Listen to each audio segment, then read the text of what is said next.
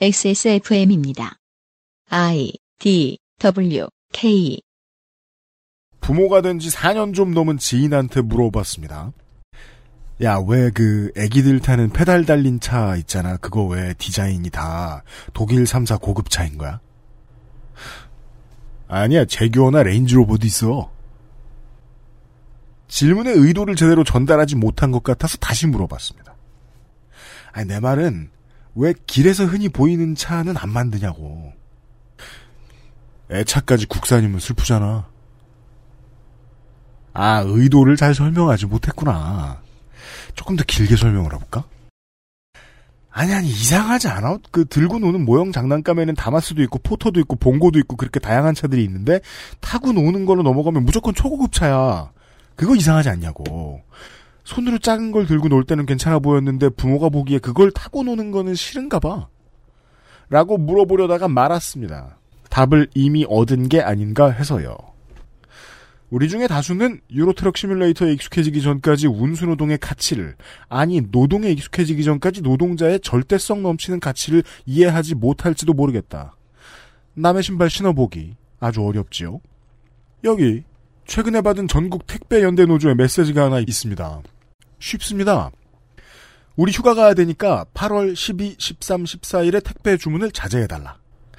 3일은 주문이 적어야 이틀 정도 쉰다. 뭔 소리야, 왜 우리한테 그래? 조합의 해설은 이렇습니다. 택배사는 일 시킬 때는 정규직인 것처럼 시키다가 휴가나 병가를 낼 때는 계약 내용 그대로 개인 사업자로 대해주죠. 계약이 그렇다니까 어쩔 수는 없는데 다만 일정 지역을 맡아 배송하는 기사들은 하루를 쉬기 위해서 벌어들이는 배송 수수료의 두 배 정도 되는 비용을 지불해 가면서 대타를 직접 사야 한다 하더라고요. 모두 휴가를 쓸 수는 없겠지만 단 몇 명의 동료 기사들이라도 더 휴가를 내보게 하자는 의미에서 벌이는 캠페인인 듯 합니다. 들어드려야 할 것 같아서 불편하다는 느낌을 받으시지는 않으십니까, 지금? 우리는 모두 평소에 쉬지 않고 배송 버튼을 눌러대는 사람들인데 말이죠. 불편해하지 않으셨으면 좋겠습니다. 당장 생필품이 똑 떨어졌는데 누구나 시장을 쉽게 드나들 수 있는 것만도 아니고 키보드 부품이 오늘 고장 났는데 모두가 용산이 코앞인 것도 아니잖아요. 요즘의 강대강 외교 상황에 따른 시민들의 선택도 그러합니다. 애족, 애향, 애국심 같은 끓는 점이 낮은 기재는 쾌감도 높고 정치적 효용도 높은 대신에 중독 증상도 상당하기 때문에 써야 할 때 쓰는 거 저는 너무 좋지만 주의에 주의를 기울여야 합니다. 다만 못해 최소한 중구청장 이상의 주의력은 필요합니다.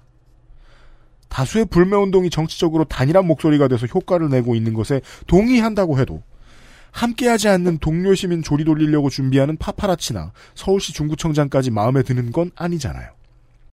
내 옆 시민을 기쁜 마음으로 놀러온 일하러 온 내 옆나라 시민을 또한 열심히 살고 있는 옆나라의 우리 시민을 함부로 평가하거나 괜히 불편하게 만들지 않으려면 나 자신도 조심해야 하지만 더 중요한 건 타인이 어떻게 선택을 하든 일단 존중, 더 나아가서는 크게 신경 쓰지 않는 자세일 겁니다. 기대는 원망의 온상이지요. 연대는 기대와 같은 감정에 기대어서는 이루어질 수 없습니다.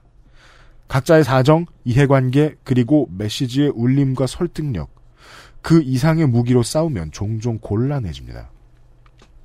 다시 택배연대 노조의 메시지로 돌아와서 저희는 액세스몰을 닫거나 운영을 축소하거나 하지는 않을 계획입니다. 언제나 그렇듯이 액세스몰은 매일같이 활짝 열려 있을 것이고 그 어떤 상행위에도 늘 찬성하지요. 주문을 자제해 주시면 그것대로 고마울 겁니다. 꼭 그 타이밍에 받으실 게 있다고요? 그것도 좋습니다. 감사합니다. 저희도 스폰서 업체들도 CS 쉬지 않습니다. 그러니 부디 자유롭게 거절에 익숙해지셨으면 합니다. 그래야 들어줄 때 더 진심이 되지요. 그것은 알기 싫답니다.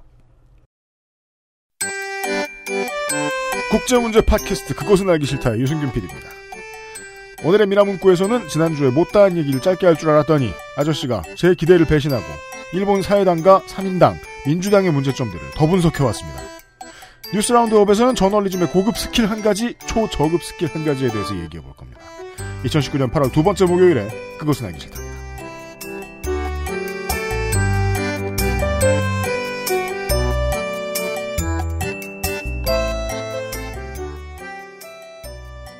연대 얘기가 나와서 말인데요.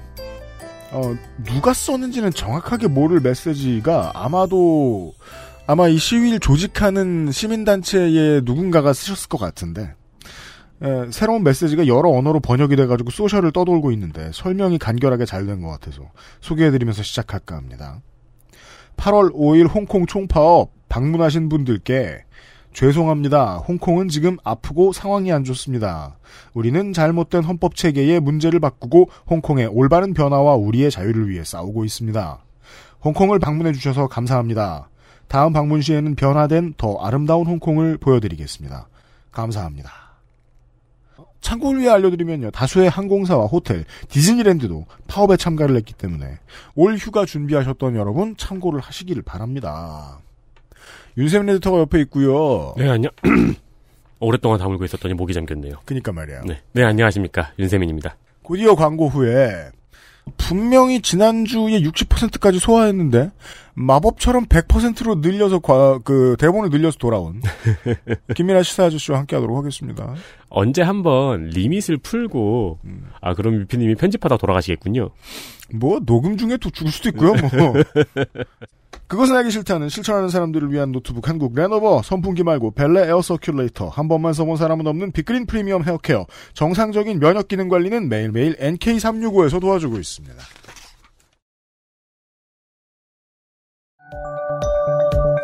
오늘날 찾아볼 수 있는 가장 완벽한 비즈니스용 노트북 싱크패드 T 시리즈. 지금 바로 XS몰 전용 특가로 구매하세요. Lenovo for those who do.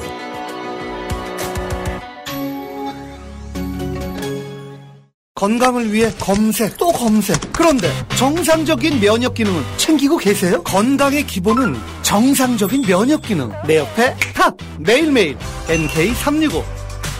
우리 아이 성장기부터 NK365 키즈. 새 광고인데 다른 데서 쓰던 낡은 광고네요.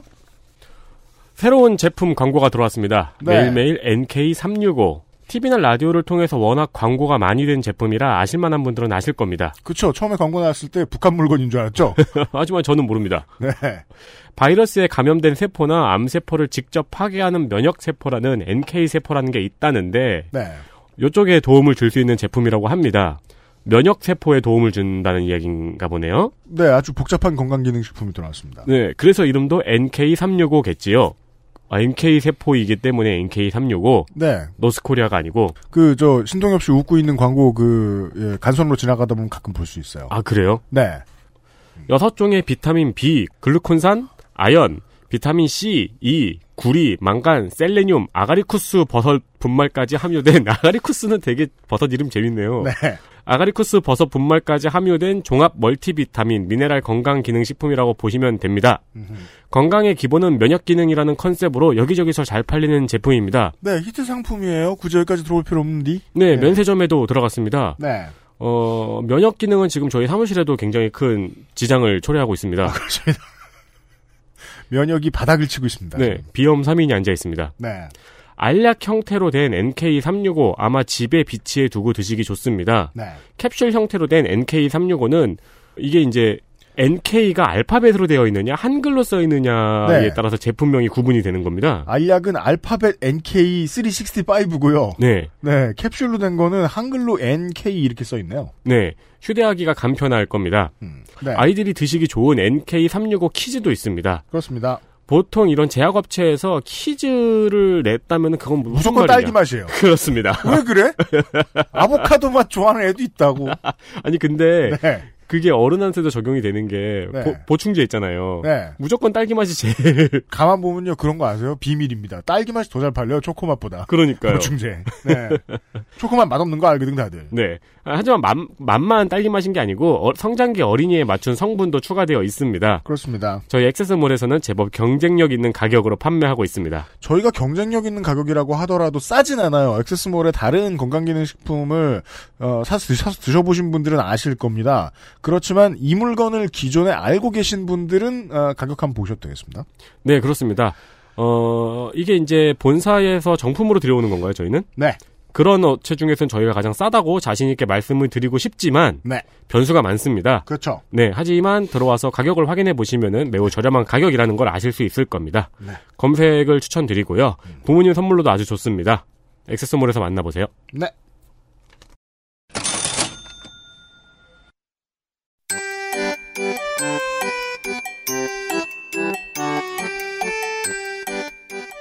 양산형 시사평론 민하문구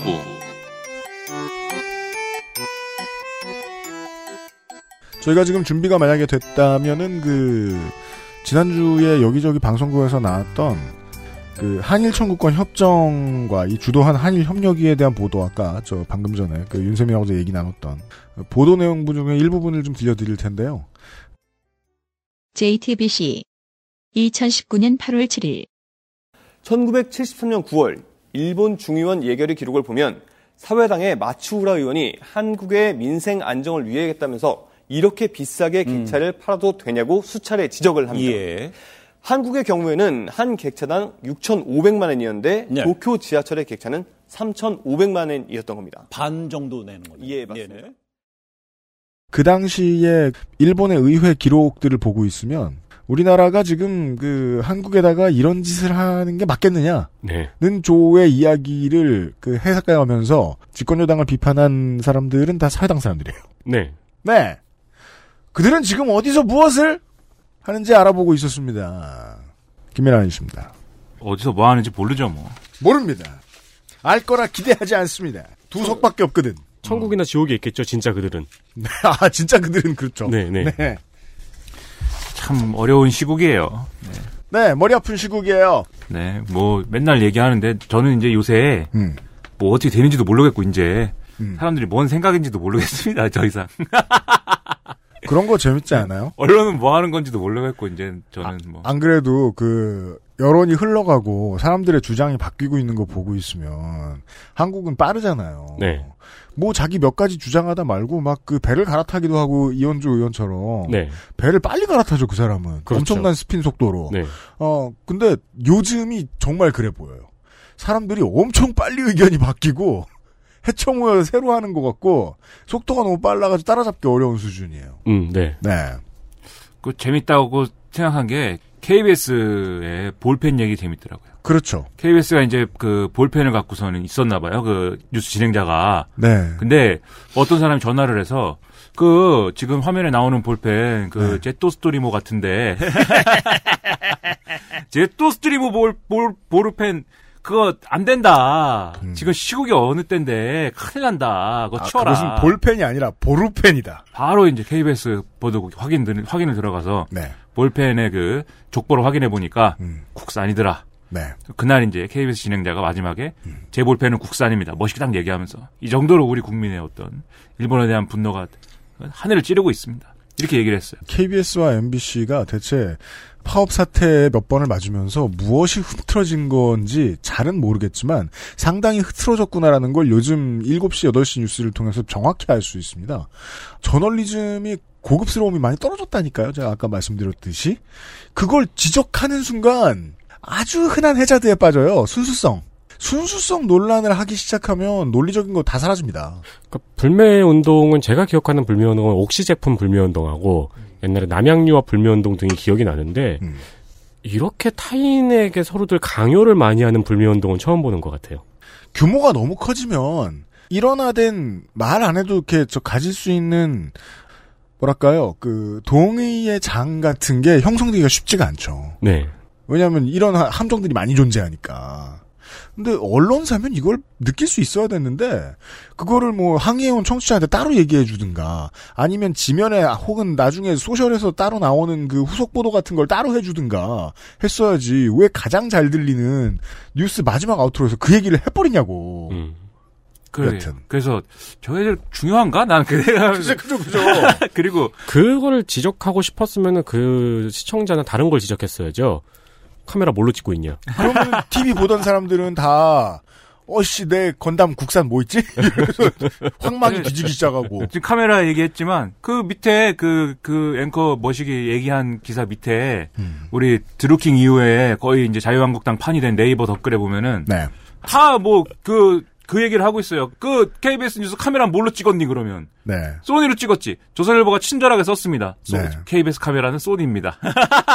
아니 그리고 여기도 소니 이거 헤드폰 있죠. 휴대폰도 왜인지 모르겠습니다만은 한국은 주로 보수의 무기인 건 맞습니다. 양비론이. 네. 여튼. 네. 아무튼 그러는가 하면 어, 말씀하신 중구청장의 그 깃발 얘기도 네. 사람들이 갑자기 저는 사실 모든 걸 이제 좀 회의적이고 냉소적으로 보니까 음. 사람들이 갑자기 한일 간의 어떤 시민 간의 어떤 연대가 중요하다고 생각해서 네. 그 깃발을 내리라고 했을까? 조금 저는 그것 그거에 그것만이 이유는 아닐 것 같아. 결국은 그러한 형태의 불매 운동이 실제로 우리에게 경제적인 피해를 야기할 수 있다는 지점에서 사실 사람들의 어떤 동의가 모아진 측면이 있는 거 아니냐 저는 이렇게 생각하거든요. 네. 그 사실 중구청장은 야 이씨 이거 깃발 걸면 우리 대박 난다 요새 왜냐하면 사람들이 반일 분위기 가- 굉장히 강하고 음. 지금 일본이 우리한테 이렇게 보복을 한 거에 대해서 한번 갚아줘야 된다 이렇게 생각들을 하기 때문에 네. 우리가 멋있게 이 깃발 쭉 달면은 우리 칭찬해주고 중구청 대박 난다 나 서양호 나 인생 핀다 이제 나 중구청장이 된 거부터가 사실 상당한 이 성과지만 내 인생에 엄청 떴어요, 그 사람. 우리 어, 나 비록 김한길 보좌관 출신으로 중구청장이 된 거부터가 큰 일이지만 제가 이거 야, 자료 이거- 찾으면 들려드리겠는데 네. 제가 그 지난번 지선 데이터 센터를 할 때이 네, 사람을 소개한 걸 제가 확인해 봤어요. 네, 엄청 냉소적이었더라고요. 네. 음.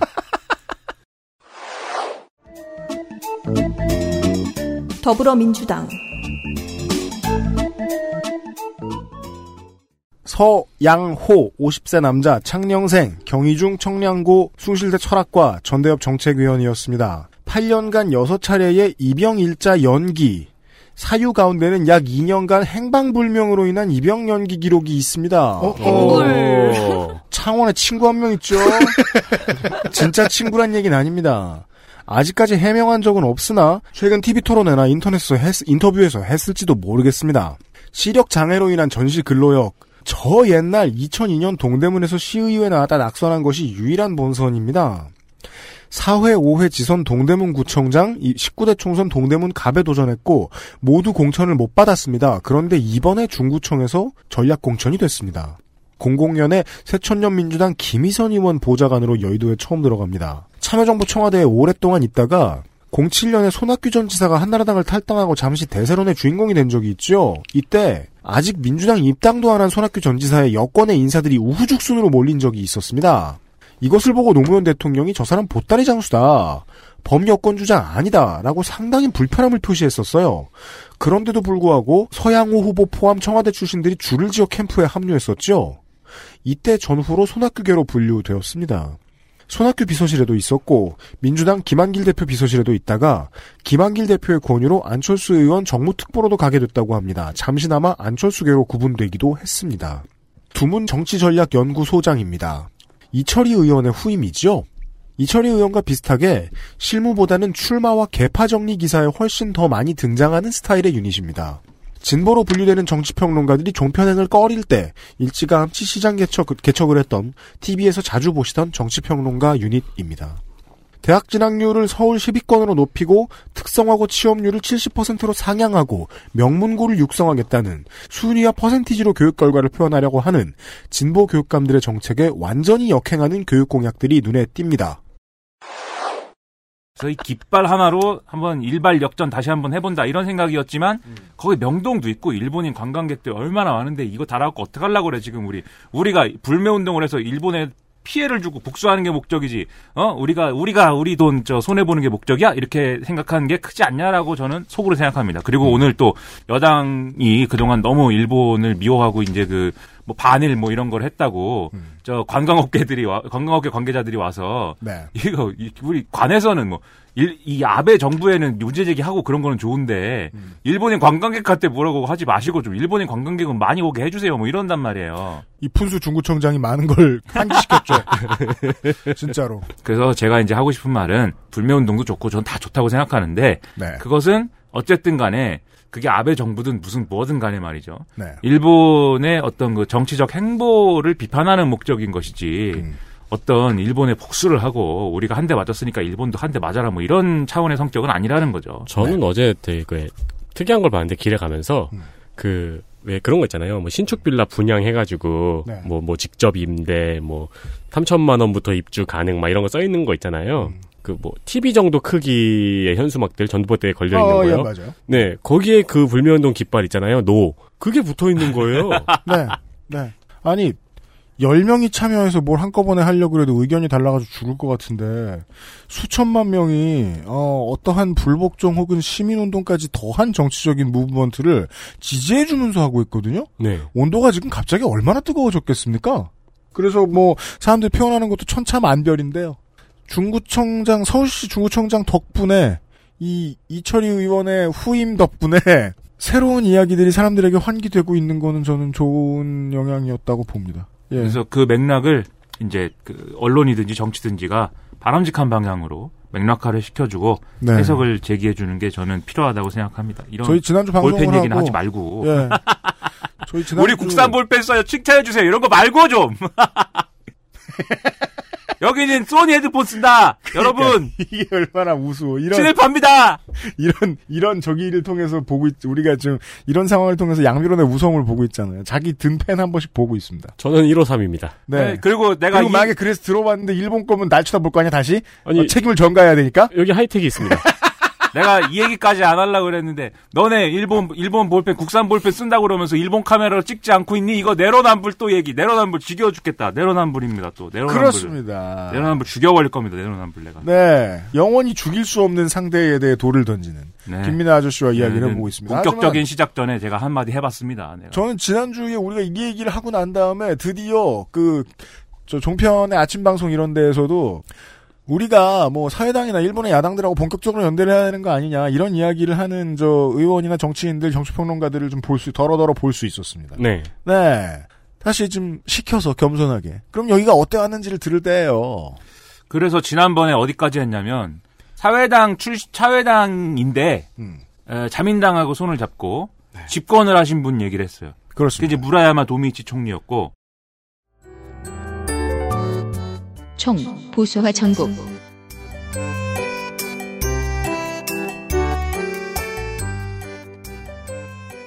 이 사람은 어쨌든 간에 사회당 출신이기 때문에 당연히 어떤 동아시아의 다른 국가들하고는 좀 잘 지냈으면 좋겠고 네. 역사 문제에 대해서 좀 전향적인 입장을 표명하고 그게 이제 무라야마 다마 이런 거 아닙니까? 예. 과거에 우리가 침, 침략한 거에 대해 사죄를 예, 피해를 입으신 분들께 사죄를 드리고 뭐 이런 얘기 예, 그런 식민 지배 책임 뭐 이런 거 인정한 뭐 다마다 어쩌고 저쩌고. 그리고 이때 또 자민당도 지난번에 말씀드렸듯이 상당한 정치적 위기에 내몰리고 있었고 그 때문에 정권이 이렇기 때문에 음. 자민당의 원래 주류가 아니고 완전 뭐 왕따였던 고노 요에이라는 사람을 대장을 시켜놓은 상황이었어요. 네. 그리고 무라야마 도미이치가 사회당 위원장 출신의 무라야마 도미이치가 총리가 됐기 때문에 음. 외무상을 또 고노 요에이 시켜줍니다. 그렇습니다. 그러니까- 외무 대신이었어요. 네, 전반적으로 그래서 아주 나름대로는 아름다운 이런 내각이 된 거예요. 올해 82살쯤 되셨는데요, 이분이. 네. 아, 남북한의 화해에 일본은 방해하지 말라는 말도 작년쯤에 한번 하셨어요. 네. 그 심지어는 자기 아들을 막 비판합니다. 음, 네. 네. 고노 고노 나로라고 있는데 사실 제가 아는 많은 아버지들이 술만 들어가면 아들을 비판하긴 하는데 네. 이분은 강연에서 비판했죠? 근데 또 우리 고노 다로가 네. 아, 얼- 얼마 전에 저기 저기 저 대사를 초치해가지고 네. 그때 이제 뭐 남간표 주일 대사 초치해가지고 뭐 호통을 치는 바람에 아하. 이제 그 우리 국민들로부터 네. 예? 그 아주 이, 어, 이 쌍놈이다. 그게 무슨 그 영상을 보면서 그거 같았어요. 무슨 그 연기를 처음 배운 사람이 오디션 보러 간. 아 이거 언제 치고 들어가야 되지? 저또 근데 이제 네. 교통 어때 고졌어요. 근데 이제 그 우리 고노다로가 네. 어렸을 땐 그러지 않았어요. 그랬나 봐요. 예, 젊었을 때는 뭐 왜냐면 아버지가 이, 이, 런 성향이니까. 아버지가 반 아베 주요 인사였기 때문에. 예. 네. 아버지가 이런 성향이니까 그러지 않았는데 사실 이게 정치적으로 좀 얘기가 복잡한 게 지금 아소다로라고 있지 않습니까 우리? 네. 우리 친구 아소다로 아소다로 오타쿠인데 네. 아소다로 지금 아베 신조의 내각의 부총리이시고 경 저기 어, 재무상을 하시는 분인데 음. 이분이 그 이 고노요에이가 밖으로 뛰쳐나갔다가 다시 자민당으로 돌아올 때 네. 고노요에이의 어떤 그 당시 총재를 막 하고 이러니까 음. 이름값을 이용해서 자기 개파를 만들려는 시도를 해요. 네. 원래 아소다로는 경제 경제 출신인데 음. 그래서 자기 개파 경제를 쪼개고 나와서 고노요에이를 얼굴마담으로 영입해가지고 고노파가 만들어지거든요. 네. 근데 이 고노파는 사실 고노에 있는 얼굴마담이고 모든 거는 아소다로가 이제 뒤에서 조정을 했습니다. 근데 아소다로의 성향이 고노요에이하고 같지 않아요. 고노요에이는 아- 방금 말씀드렸듯이 평화와 이런 아름다운 뭐 이런 세상을 사랑하시는 뭐 이런 생각을 뭐 말씀 많이 하셨지만 네. 아소다로 안 그렇거든요. 아소다로는 아베 신조랑 초록이 동생이거든요. 네. 그러니까 사실 이상해진 거예요, 얘기가. 음. 그냥 고노요헤이는 날이 갈수록 뒷방 늙은이가 돼가는 거고. 네. 그리고 이 파벌의 실권은 아소다로가 쥐고 있는 거고. 그런 그렇죠. 상황에서 고노요헤이의 아들인 고노다로가 이제 정계 입문을 했는데 어느 파벌에 들어가겠어요? 이 파벌에 들어갑니다. 아소다로의 파벌에. 네.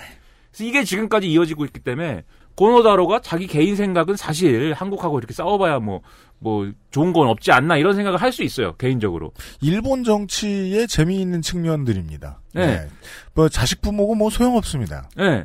그리고 그런 생각을 하고 또 외무상이기 때문에 제가 지난번에도 말씀드렸지만 외무상이기 때문에 주변 국가들하고 잘 지내는 게 일이 잘 되지. 그러죠. 굳이 머리끄댕이 잡고 싸워봐야 외무성은 힘들어요. 힘만 들고 이거 뭐 안 좋단 말이에요. 지금도 지금도 겉으로는 그러지만 물 밑에서는 지금 우리나라하고 일본하고 이제 그 물 밑에서 뭔가 이렇게 야 이거 네, 언제까지 네, 이럴. 거야 뭐는 대화할 거 아닙니까? 그렇죠. 누구랑 하느냐 외무성이랑 하는 거예요. 당연합니다. 예.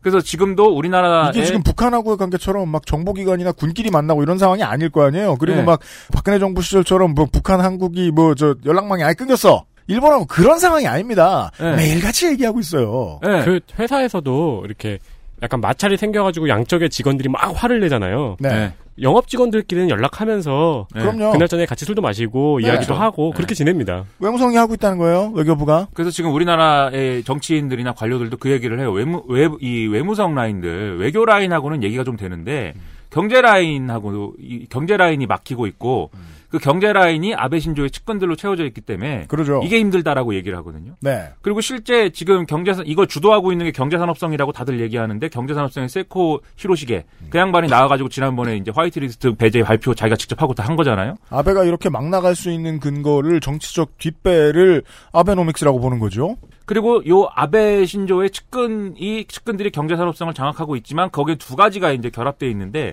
원래 경제산업성의 과거에는 통상산업성입니다. 네. 통산산업성이고 줄여서 통산성이죠.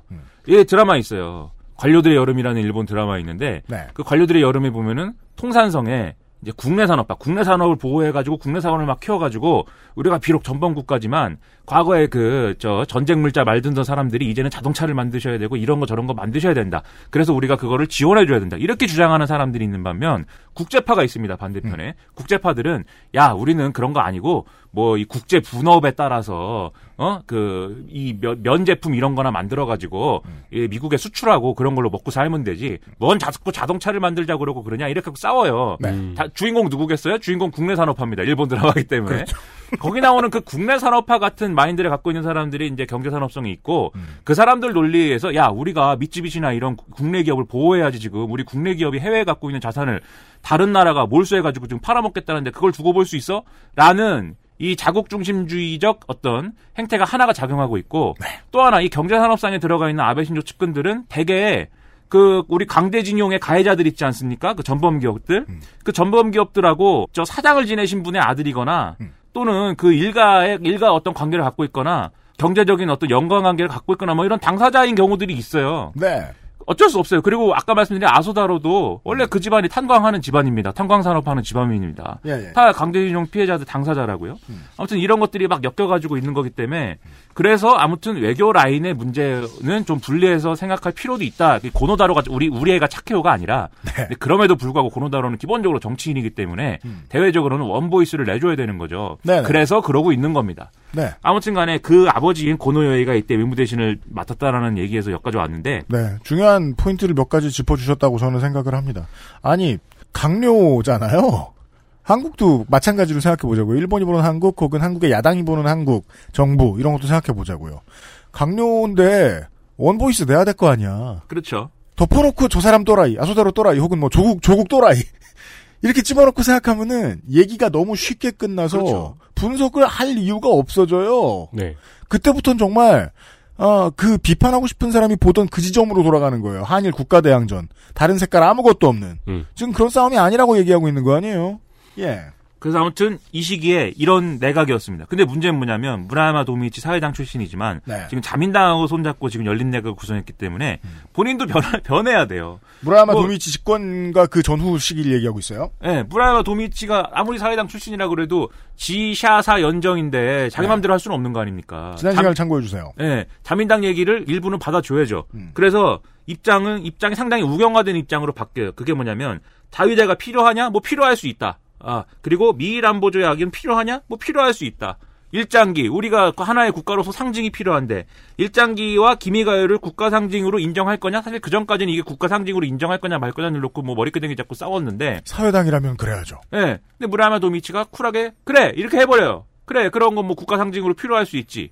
예. 먼 훗날 혹은 아주 가까운 날에 한국의 진보 정당이 집권하는 날이 온다. 예. 그러면 분명히 이런 시비 한번 걸리고 예. 오랫동안 나 진보네 하는 막 그 김민아 친구 이런 사람들이 계속 욕할 거예요. 예. 오늘부터 나는 땡땡당의 지지를 포기한다. 사실 네. 지지한 적도 별로 없었습니다. 예, 진짜 저는 그래도 양심적이죠. 왜냐면 지지한 적이 없으니까 지지 철회를 얘기하지 않지 않습니까? 한 네. 번도. 내가 이름을 들으면 슬퍼지긴 하는데 오늘처럼 미워본 적은 없어. 그러면서 막 피신 척하고 계속 근데 자기 이미- 존재감 과시하려고. 이미 한 번 한 번 겪었어요. 뭐에서 겪었냐면 태극기, 태극기. 아, 그럼 아, 저 저기 뭐 뭐, 태극기랑 저기 뭐지? 애국가에서 한 번 걸렸어요. 애국가에서. 네네네. 예, 원래 운동권 정당은 애국가를 안 부릅니다. 맞아요. 국가, 국가주의적 상징이라고 그러고 뭐 어쩌고 해서 우리는 애국가 대신에 근데 우리 정의당들이 과거에 애국가 부르고 이래갖고 우리가 욕하고 그랬는데 아무튼 90년대에만 해도 이게 미- 한국이 미래에 겪을지 모르는 일을 일본은 경험했다고요. 사회당이 집권을 했어.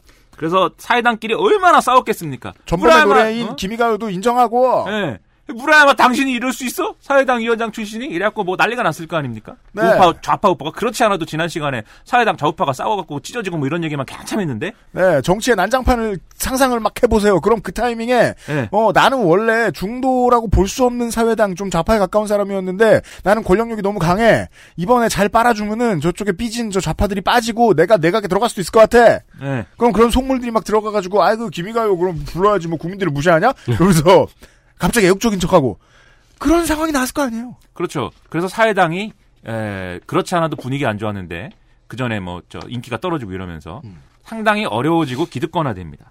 그리고 반, 그러면 이 기득권화된 여건이 있으면 야권에 무슨, 그러면, 이제 사회당은 여권이 됐으니까. 자민당. 야권에 무슨 변화가 있어야 될 거 아닙니까?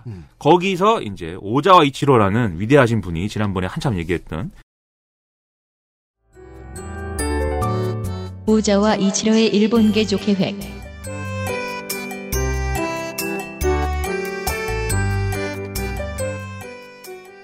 원래는 자민당 소속이었지만은 그 비리 사건이 계속 리크루트니 사과 규빈이 자꾸 일어나면서 여기는 안 되는 것 같아 하고 탈당한 그룹 중에 대장 중에 하나인 자민당을 나가서 자민당 정권을 무너뜨린 경험이 있는 인물이죠. 예, 그래서 오자와 이치로가 이 호소카 모리로의 일본 신당 그리고 자기가 만들었던 신생당 그 다음에 우리 창가학회가 중심이 된 공명당 그리고 어, 사회당은 아니지만 뭐 우리도 좌파의 일원이지만 하여튼 사회당이랑은 싫어라고 해서 창당했던 민사당 여기를 다 묶어서 신진당을 창당합니다. 네.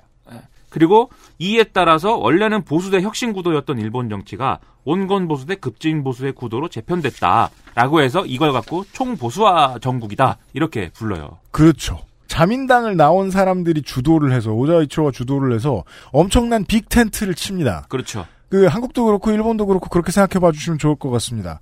그 정당이 텐트의 크기가 크면 클수록 빨리 깨집니다. 그래서 한 3년 4년 동안 엄청난 영향력을 발휘하고 그냥 평 하고 깨져요. 그래서 여기서 그러면 오자와 이치로라는 사람이 뭔 생각을 갖고 있는지를 한번 이제 점검해 볼 필요가 있다는 거죠. 네. 사실 오자와 이치로는 1993년에 일본 개조 계획이라는 이제 책을 써서 일본 개조 계획. 예, 자기가 뭔 생각을 하고 있는지를 쭉 밝혀 놨습니다. 이게 뭐냐면 이런 얘기예요. 일본은 우리 일본 사람들은 지나치게 합의를 중시한다. 그래서 아무것도 결정하지 못한다. 이게 일본형 민주주의다. 이대로는 안 된다. 민주주의를 살짝 부정하는 것 같은데 예. 우파는 가끔 그렇습니다. 근데 네. 거기에 은근히 일본 형을 붙여가지고 약간 회피를 하네요. 예. 음. 그래서 이거를 탈피하기 위해서는 첫째로 이 선거구제를 소선거구 비례대표 병립제로 예, 바꿔야 된다. 네. 그래서 중 저기 뭐야 저 중대 선거구제에서 지난 시간에 아저씨가 네. 설명드렸죠. 일본인들은 되게 오랜 세월 동안 중대 선거구만 벗어나면 예, 개파 정치가 해결되는 줄 알았다. 예. 그래서 이 확실하게 확실하게 그 한, 한 선거구당 한 명만 당선되는 구도로 바꿔야 일본형 민주주의를 극복할 수 있다. 이렇게 주장을 했고 그다음에 수상 관저의 기능이 강화돼야 된다. 무슨 얘기냐면 그 전까지는 수상이 돼도 권력을 막 막 휘두르는 게 아니라 어, 이 의회의 어떤 합의를 존중해야 되고 그렇죠. 그다음에 의회의 합의는 어디서 이루어지냐면 그 관료들하고 같이 협의해서 의회의 합의가 이루어져요. 그리고 그렇기 때문에 그 의회에는 이른바 조국의원이라고 불리는 그 관료들이 주장하는 거를 또 대변해주는 의원들이 막 생기게 되고 그래서 이 조국의원이라는 거는 뭐 건설족, 뭐 운수족, 우정족 이런 식으로 자기들이 주로 이제 소통하는 관료들하고 이해관계를 같이 하는 이런 의원들의 그룹이 생기게 되면 그럼 여기에 뭐가 뒷돈 끼어들게 지갑 관리자. 그렇죠. 뭐가 끼어드냐면 기업이 또 끼어들어요. 그래서 네. 재계, 그다음에 관료, 그다음에 조의원 이렇게 삼각 동맹이 만들어지고 이 삼각 동맹의 구조, 구조 때문에 어, 우리가 어떤 수상이 하고 싶은 정책을 확 밀어붙이고 이런 거를 못한다. 우리나라만 아마, 우리나라만 아마 뭐 수상 핫바지론 뭐 이렇게 얘기했겠네. 예. 그래서 이런 얘기가 계속 사실 일본 정치에서는 계속 있고 과거에 나카소네 야스히로라든지 이런 사람들도 이런 얘기를 하면서 자기 권력을 강화하는데 이 주장을 써왔습니다. 음. 그러니까 의회는 비효율적이고 그런 이제 나눠 먹기식의 구조가 돼 있어서 예, 이 개혁을 못 한다 이거예요. 개혁은 누가 하냐면 수상이 하는 건데. 음. 그래서 수상관저가 기능이 강화돼야 되고 그걸 통해서 훌륭한 수상을 뽑아가지고 정치 및 행정개혁을 추진해 추진을 해야 되고 그렇게 해서 세계 경제의 초강대국으로서 책임을 다해야 된다. 이렇게 얘기했다. 예. 네. 이런 수상관저의 기능을 강화하고 어, 소선거구제를 도입하면 어, 일본의 많은 적폐들이 해소될 것이다. 예. 라고 얘기했는데 그게 도입이 돼서 나온 결과는 아베. 예. 현재까지는. 그 리고 또 대외 정책에 있어서 미국 아베를 예. 알파벳을 쓰면 Abe 이렇게. 네. 그렇죠. 신조 Abe. 미국인이 생각하는 Abe는 네. 링컨이죠. 어릴 때 그 아이들이 읽는 책이라고 우리나라에 번역돼서 들어온 거 있었어요. 그 저저 링컨 문고. 네. 아 링컨 문고예요? 그게 그 저 뭐냐 뭐 대체 그런 브랜드 이름이 왜 생겼는지 모르겠는데 뭐 링컨 출판사 같은 게 있었는지 네. 뭐 위인전 같은 걸 모아놓은 이런 건데 하드커버잖아요. 네. 그그 하드커버에 바깥에 소프트커버 써 있는데 보면은 흰색 배경에 A, B, E 이것만 써 있었어요. 음. 그 지금 보면 시겁할 거예요. 아베. 에이브라햄 링컨의 주인 말인데. 아베 출판사. 아무튼 네. 오자와 이치로가 바라던 정치 개혁의 결과는 그다지 지금까지는 좋지 않았던 걸로 실험. 네. 그리고 우리가 기억하는 센 총리들 있지 않습니까? 나카소네 야스히로라든지 고이즈미 주니치로라든지 지금의 아베 신조라든지 다이 주장을 하면서 정치 개혁을 해야 된다고 주장하면서 자기 권력을 강화한 그런 배경을 갖고 있어요. 즉 기득권은 아까 말씀드린 그런 비효율적인 어떤 그 삼각 동맹의 구조인 거고 그걸 깨려면 힘센 수상이 나타나 갖고 그걸 깨부시고 개혁을 한다 이런 주장을 하면서 지금까지 온 거예요. 그리고 이제 오자이치로가 미국 이 대외 정책에 있어서는 미국과 공동 보조를 통해서 전수방위가 아니라 평화 창출 전략을 모색해야 된다 이렇게 주장을 했습니다. 전수방위 우리가 우리의 몸을 지키는데 지키는 것으로만 뭐 평화가 구현되는 게 아니라 평화를 창출하기 위해서 적극적으로 행동해야 된다. 그 어떻게 해야 되겠습니까? 나쁜 놈들을 막 때려 잡아야죠. 그래야 평화가 창출이 될 거 아닙니까? 네. 나쁜 놈은 누굽니까? 중동의 테러리스트 뭐 이런 것들입니다. 네. 이라크 뭐 이런 데예요. 음. 예, 그러려면 어떻게 해야 돼요? 군을 보내가지고 막 때려 잡아야죠. 이 사람이 우파가 아닌 게 아니라고요. 우파들의 개혁을 주장한 거지. 예. 예. 그래서. 이걸 위해서 유엔 대기군을 창설해야 된다. 그래서 유엔의 결의가 있을 경우에 바로 그 평화유지군으로 파견할 수 있는 어떤 군 조직을 만들어야 된다고 주장했어요. 아. 유엔 상설 대기군. 이 얘기가 나옵니다 이제. 예. 그리고 이 헌법 구조는 뭐 개헌을 뭐 한다고 하자고까지는 얘기 안 하겠지만 헌법의 해- 헌법의 해석을 바꿔보자. 예, 이 해석을 적극적 능동적 평화주의로 해석을 할 때 만약에 우리가 유엔 상설 대기군을 창설하고 해외에 자위대를 실질적으로 파병하더라도 그것은 헌법 정신과 충돌하지 않게 우리가 운영할 수 있다. 오자이치로는 미국의 논리를 베낍니다. 예. 우리가 평화를 지키기 위해서 우리의 강한 군대를 보내줄 거야. 그리고 이 경제 면에서는 지금까지 어떤 종신고용이라든지 이제 우리로 따지면 호봉제 네. 이런 연공임금제라든지 이런 또 폐쇄적이고 어떤 그 어, 비효율적인 이런 체계를 바꿔서 개방적 사회로 이행해야 된다. 즉 신자유주의적 네, 개혁 그렇죠. 정책을 전적으로 도입해서 이 비효율적인 구조를 바꿔야 된다. 시종 시장 친화적. 네. 네. 그래서 이 세트가 지금 말씀드린 총 보수화 전국에서는 기득권에 대항하는 개혁의 논리예요, 이게. 그랬답니다. 예. 지금 그리고 이 기득권과 개혁의 논리에서 지금 이 개혁의 논리를 이렇게 신우파들이 자기 논리로 개혁을 설명했다면 원래 과거에 보수대 혁신 구도에서 혁신의 역할을 했어야 될 사회당은 지금 없죠. 자민당하고 같이 기득권으로 묶여 있는 거예요. 네. 없죠. 지금 한국으로 얘기할 것 같으면 어 민주당이 막 10석 2석짜리 정당이 됐고 바른 정당이 집권을 한 거예요. 그래서 바른 정당하고 자유한국당 양당 체제가 된 거예요. 음. 근데 그러면 자유한국당의 포지션이 애매해지잖아요. 약간. 네. 네, 그 뭐 사실 자유한국당은 애매해질 텐데 민주당은 죽음이죠. 그죠. 예. 제가 좀 더 좀 더 저 좀 더 그럴듯하게 설명을 하면 음. 자유한국당이랑 민주당이 음. 연립정권으로 공동 집권하고 있고 아, 야당에 바른미래당이 있어서 바른미래당이 그렇구나. 합 리적 보수를 해야 된다고 주장하면서 그게 개혁이라고 하고 있는 겁니다. 네. 이 상황이. 뭐라고 생각해봐도 양쪽 다 우측에 있어요. 네. 네. 예. 그리고 여기 이게 지금 그 이제까지 어려운 이름들을 몇한 두 시간 동안 쭉 들어오셨던 데에서 보람을 이제 찾으실 수 있는 게 이게 우리가 현대 일본 정치 정치를 보면서 의아해하던 그 부분의 열쇠 중에 하나입니다. 분기점 중에 하나입니다. 왜 다 우측에 있는 것 같지? 천하라 정치는 음. 이런 회전이 있었다라는 거예요. 그럼 이게 어, 사람들한테 지지를 못 받았을까? 아니에요. 개혁을 한다고 그러면 막 좋아합니다. 무조건. 이 본인 주인공 오자와 이치로를 보자고요. 네. 딴 얘기 많이 죄송합니다. 저는 오늘 시간 많이 있을 줄 알고 딴 얘기 많이 준비했습니다. 아 그래요? 어. 그 올해도 샌안토니오 스퍼스의 감독을 맡고 있는 그렉 포포비치 감독님이 계세요. 아, 엄청 노인입니다, 이분이. NBA 코치진은 정말 채용되기 어려워요. 근데 지금 샌안토니오 스퍼스에서 24년 차 감독을 하고 있습니다. 네. 그리고 80년대에는 이 팀의 이 팀의 코치진 중 하나로 또 들어와서 일을 했던 적이 있어요.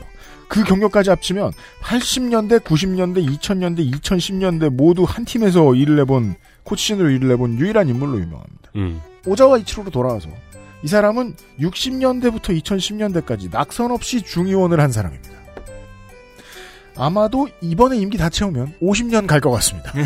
60년대부터 2010년대까지요? 69년에 초선이었어요. 지금 17선이거든요. 그렇습니다. 어디 김종필 뭐라 그래요? 이거는 이렇게 앞뒤로 가로 쳐놓으면 그냥 생애잖아요. 이 사람에 비하면 뭐 이만섭은 초선이죠. XSFM입니다.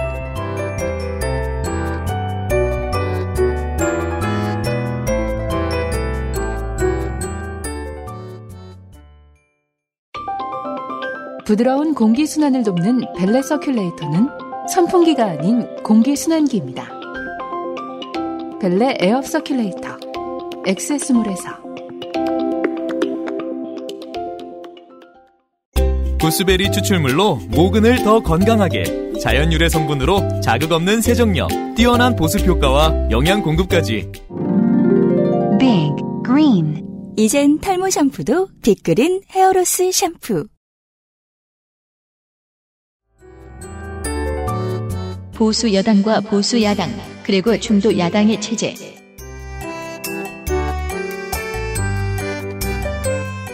그래서 이런 체제가 이제 이 제가 표현하면 보수 여당 그룹이 있고 네. 그다음에 보수 야당이 있고 그렇죠. 그다음에 중도 야당이 있는 이런 희한한 체제가 됩니다.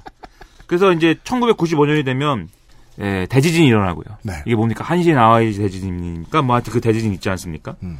그다음에 사린가스 사건, 뭐 옴진리교, 음. 우리 그 아이실의 그 히트 상품 네. 옴진리교 때문에 무라야마 내각 지지율이 폭락을 해요. 음. 그리고 이때 이제 이때는 사회당이 예, 3인당으로 이름을 바꾼 무라야마 이후에 3인당으로 지금의 이름을 바꾸고 지금도 3인당이거든요, 이름이. 네. 네. 3인당으로 바꿨는데 완전히 이 선거에서 어, 개박살이 나고 존재감을 상실합니다. 네. 그래서 1996년 초에 무라야마 도미치가 나 이제 그만하겠어 이러고 퇴진을 발표하거든요. 음. 그리고 나서 이제 하타 스토무가 뒤를 이었다가 다시 선거를 해서 그 당시에 고이즈미 주니치로를 누르고 자민당 총재가 된 하시모토 류타로가 정권을 다시 자민당으로 되찾아갑니다. 네. 그래서 이제 자민 그래서 이제 이때가 되면 자민당하고 그다음에 오자와 이치로가 주도하는 신진당 이런 양강 구도가 돼요. 결국 이 과정을 통해서. 네. 3인당은 진짜 완전히 찌그러졌나 보네요. 그렇죠. 신한국 새누리 양당 구도. 예. 그래서 이 원래 야당의 포지션을 신진당이 싹 갖고 가면서 자민 신진 양강 구도가 되는데 신진이라 하면 아까 말씀드린 아, 공명당에서부터 예, 네. 민사당까지 모두 추려서 모- 아, 모- 모두 추려 모아놓은 정당. 사회당도 많아- 많이 있었던. 그래서 그래도 우리가 보수가 아니고 중도를 하고 싶은 사람들이 있었는데 그 사람들은 예를 들면 이런 생각을 갖고 있는 사람들이에요. 뭐 일단 오자 이치로가 싫어요. 오자 이치로가 여러 가지 면에서 싫어요. 이렇게 너무 그 급진적인 우파인 것도 첫째 싫고 두 번째로 오자 이치로 너무 공작을 자꾸 하시고 자꾸 어떤 그 주로 그런 음? 모사꾼이거든요 이 사람이. 그래서 우리를 그동안 이렇게 탄압하고 이래갖고 그, 모, 그 공작의 결과로. 그래서 너무 악감정을 갖고 있고. 그렇기 때문에, 아, 그렇다고 우리가 자민당 정치로 뭐 갈지는 않을 것이고, 누구, 무라야마 도미치처럼. 그래서 제3극을 만들어야 된다. 이 자민, 신진, 양강 구도가 아닌 제3극을 만들어야 되니까 우리가 신당을 한번 창당해 봅시다. 그래서 지샤사 연정에서 이제 신당 사키가케랑 그 사회당 이름을 3인당으로 바꾼 여기 출신들 중에 더 이상 이 자민당 연정에 동의하지 않는 사람들 다 끌어내서 신당을 창당하자라고 제안을 해요. 본능처럼 왼쪽으로 삐져나오는군요. 예. 이때 이제 동뜬 사람이 하토야마 유키오랑 가안 나오토입니다. 네. 하토야마 유키오 동생도 있어요. 하토야마 구니오라고 있는데 네. 아무튼 이 양반들이 나와서 하토야마 씨들은 하토야마 이치로의 손자들이에요. 아. 그 아무튼 이 양반들이 나와서 새로운 당을 만들자 이랬는데 이때 하토야마 유키오가 야 이게 자민사회 사키가케 이 지사사 연정을 주도한 사람들은 다 신당에서 배제하고 개인 자격으로 신당에 입당을 해라 이렇게 주장을 해요. 그래서 이에 따라서 어, 이 신당 사키가케 대표를 지낸 뭐, 뭐 이거 이, 이, 이 이름은 이제 기억할 필요가 없는데 다케무라 마사요시라든지 그다음에 이제 방금 말씀드린 무라야마 도미치 전 총리라든지 그리고 도이다카코 전 사회당 위원장이라든지 이런 각 세력의 대표격인 인물들은 다 배제가 됩니다. 예. 그리고 나서 사민당의 경우에는 좌파들이 또 탈당을 해서 신사회당을 만들지만 아무런 존재감이 없는 이런 지경에 빠지게 돼요. 음. 신당 창당의 흐름이 가시화되지만 그 신당 창당의 흐름에서 여전히 이제 자민당하고 손잡았던 이들은 배제가 되어 있는 상황. 이 상황들이 이어지죠. 근데 이 상황을 또 하시모토 류타로가 그냥 보고 있지 않아요. 왜냐면은 자민 신진 양강 구도로 이끌어가는 게 사실 하시모토 류타로 총리 입장에서는 자민당 총리니까 그게 사실은 깔끔하고 좋은데 야당이 계속 컸으면 좋겠어. 네. 지금의 야당이. 예. 근데 괜히 또 하나 하나의 또 어떤 세력들이 막 나타나가지고 왼쪽에 큰 정당 다시 생기지 않았으면 좋겠어. 예.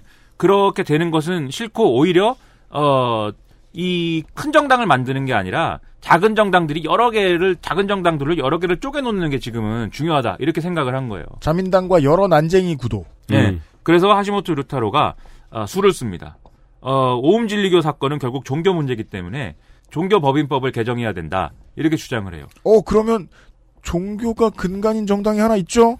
예. 근데 이거에 대해서 그러면 창가학회가 창가학회가 비록 오음진리교는 아니지만 어쨌든 종교 법인법을 개정한다는 거는 어떤 형태로든지 간에 종교에 대한 어떤 규제를 강화한다는 거거든요. 어떤 형태로든 간에. 그렇죠. 그렇기 때문에 창가학회가 여기에 대해서는 반대를 합니다. 네. 그런데 예, 하시모토에서는 그 얘기를 옴진리교 문제에 갖다 붙여서 야 창가학회가 우리가 지금 옴진리교 문제를 해결해야 되는데 반대하고 있지 않느냐. 그래서 공명당을 나쁜 놈으로 만들어 버려요. 신진당 내에 있습니다. 지금 공명당은. 예, 근데 그렇게 되면은 그러면 신진당의 오자아이치로는 야, 뭐, 어, 창가학회는 옴진리교랑은 달라. 뭐 이렇게 하든지 뭐. 그게 의리가 있는 모습일 텐데. 텐트 안에 집어넣어 놔야 되는데 계속. 오자아이치로는 우리 그런 의리가 있는 사람이 아니기 때문에. 예, 그러면 이게 나간 마. 여론이 안 좋으니까 창가학회 출신 여러분은 좀 뒤에 계세요. 네. 이래갖고 주요 당직에서 다 배제해 버립니다. 사실상 텐트 바깥으로. 예. 그러니까 창가학회들은 또 열받죠 그러면. 네. 야 우리가 뭐 후보냐? 이래갖고 어 이 신진당 신진당 후보를 창가학회가 지원을 안 해버립니다. 음. 선거에서. 그렇죠. 즉 신진당과 공명당의 어떤 갈라집니다. 야당들의 어떤 연합 구도가 깨져버리는 거예요. 그럼 이 하시모토 류타로의 작전이 완전히 적중을 했네요. 그렇죠. 그리고 어 이렇게 야권이 조금 조금씩 분열하게 되면서 자민당이 이 1996년 중의원 선거에서 단독 집권을 할 수 있는 이런 길이 열리고 아하. 어, 단독 집권이 가능한 이런 루트로 가요. 그리고 오자이치로 생각에 우리가 신진당을 만들어 가지고 지금 자민당이랑 양강구도를 형성하고 있지만 네. 이거 우리끼리 계속 분열할 것 같고 그렇죠. 뭐 잘- 자민당의 네. 공작이 계속 말려드는 것 같고. 네, 잘안 될 것 같은데 그러면 이 사람이 아까도 말씀드렸듯이 공작의 달인이라고 하지 않았습니까? 뭐 차라리 자민당이랑 그럼 연정을 하지 뭐. 음. 아. 예. 뭐, 가, 뭐 과거부터 같은 식구고 뭐 그거 뭐 안 될 거 있나 이렇게 나와요. 근데 자민당도 자민당의 비주류들은 음. 자민당의 비주류들은 어 그럴까? 어, 뭐 오자이치로 뭐 음. 그럴까라고 생각하지만 사실 하시모토 류타로가 반대합니다. 네. 예, 그러지 말자. 그리고 어, 신진당 내에 또 오자이치로 싫어하는 사람들도 야 우리가 자민당이랑 뭐 손잡으려고 우리 신진당 온 거 아니야? 이러면서 싸우기 시작해요. 네. 그러면 이렇게 싸우기 시작한 오자이치로는 그러면 그걸 다 이렇게 좀 아우르고 좀 다독이고 이런 게 아닙니다. 아 그래? 그러면 뭐 신진당 뭐 어차피 내가 만들었는데 뭐 문 닫지 뭐. 문 닫지 뭐 이거 뭐 계속해서 뭐해 이거 뭐 아무것도 못하고 맨날 네. 뒷다리나 잡고 이 나라는 의회도 해산을 가끔 하는 경험이 있어 그런지 정당 해산도 참 잘해요. 네. 그래서 신진당을 없애버리고 네. 그다음에 자유당을 새로 창당합니다. 오자이치. 자유당이 나옵니다. 예. 그리고 오자이치로 반대 세력들이 이막 뿔뿔이 흩어져 갖고 각자 조그만 당들을 막 만들었다가 자연스럽게 그 시냇물들이 다시 저수지로 모이듯이 아까 그 사키가케와 사회당에서 뛰쳐나온 토야마 유키오랑 간나오토가 만들려고 했던 민주당 네. 이 창당 흐름에 합류해 버려요.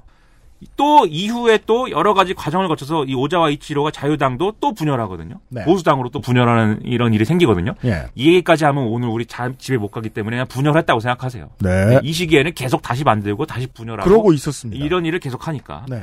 그래서 자민 공명 보수 연정으로 이 귀결이 되고 이런 네. 흐름들이 음. 오자와 이치로는 민주당으로 옵니다. 이 미- 결국 돌고 돌아서. 돌고 돌아 글로 가네요. 예. 그러니까 막 세균전 같네요. 예, 그렇죠. 예. 오자와 이치로는 자민당으로 자민당 연정에 참여하는 게 아니고 민주당으로 옵니다. 그러게요. 제가 잊고 있었네. 그리하여 놀랍게도 이 오자와 이치로는 한 번 더 자민당을 무너뜨리게 되죠. 예. 이후에. 그리고 여튼 2001년이 되면 드디어 고이즈미 주니치로가 들어옵니다. 예, 이 연정으로 집권을 합니다. 원래 머리가 아닌 그 머리로. 예. 자민민주 양당 체제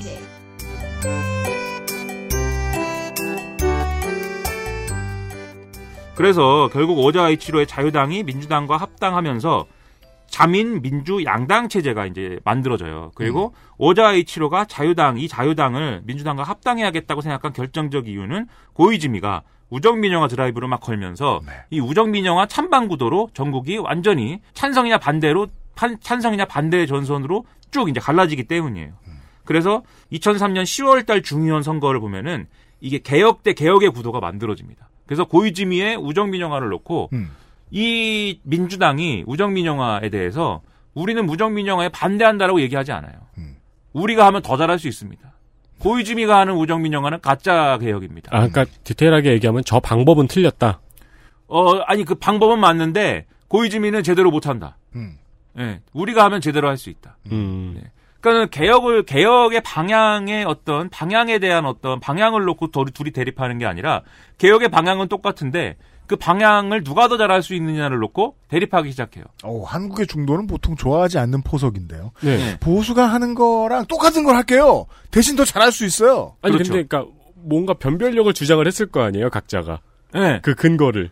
예. 그 자민당은 옛날부터 그, 그 오자이치로 구상대로 얘기를 하는 거죠. 자민당은 옛날부터 저 관료들이랑 음, 음. 끼리끼리 해먹고 저 우정 민영화 하면은 우정 저 우정이라는 게 우리나라로 따지면 최신부 관료들 아닙니까? 네. 그, 그 최신부 관료들이랑 자민당 의원들이 그렇게 친하고 저기 우정족들이 있는데 그리고 그 우정족들이 과거에 하시모토 류테로 때 아주 주류였는데 과연 고이즈미가 아무리 총리가 됐다고 해도 그 우정족들을 박살낼 수 있겠느냐 음. 우정족들이 반대하는데 우정민영화 하겠느냐 어, 못할 것이다 우리 민주당은 저 빚이 없지 않느냐 관료들한테 그래서 민주당의 전통적인 구호 중에 하나가 관료로부터 정치를 뺏어와서 우리 의회의 의회를 기반으로 성장한 정치인들이 정치를 하는 그런 일을 만들어야 됩니다. 이렇게 주장을 하는 게 있어요. 네. 그러니까 관료들하고 저 끼리끼리 저 나눠 먹기 때문에 개혁을 못 하고 우리는 관료들하고 친하지 않으니까 개혁을 할 수가 있어.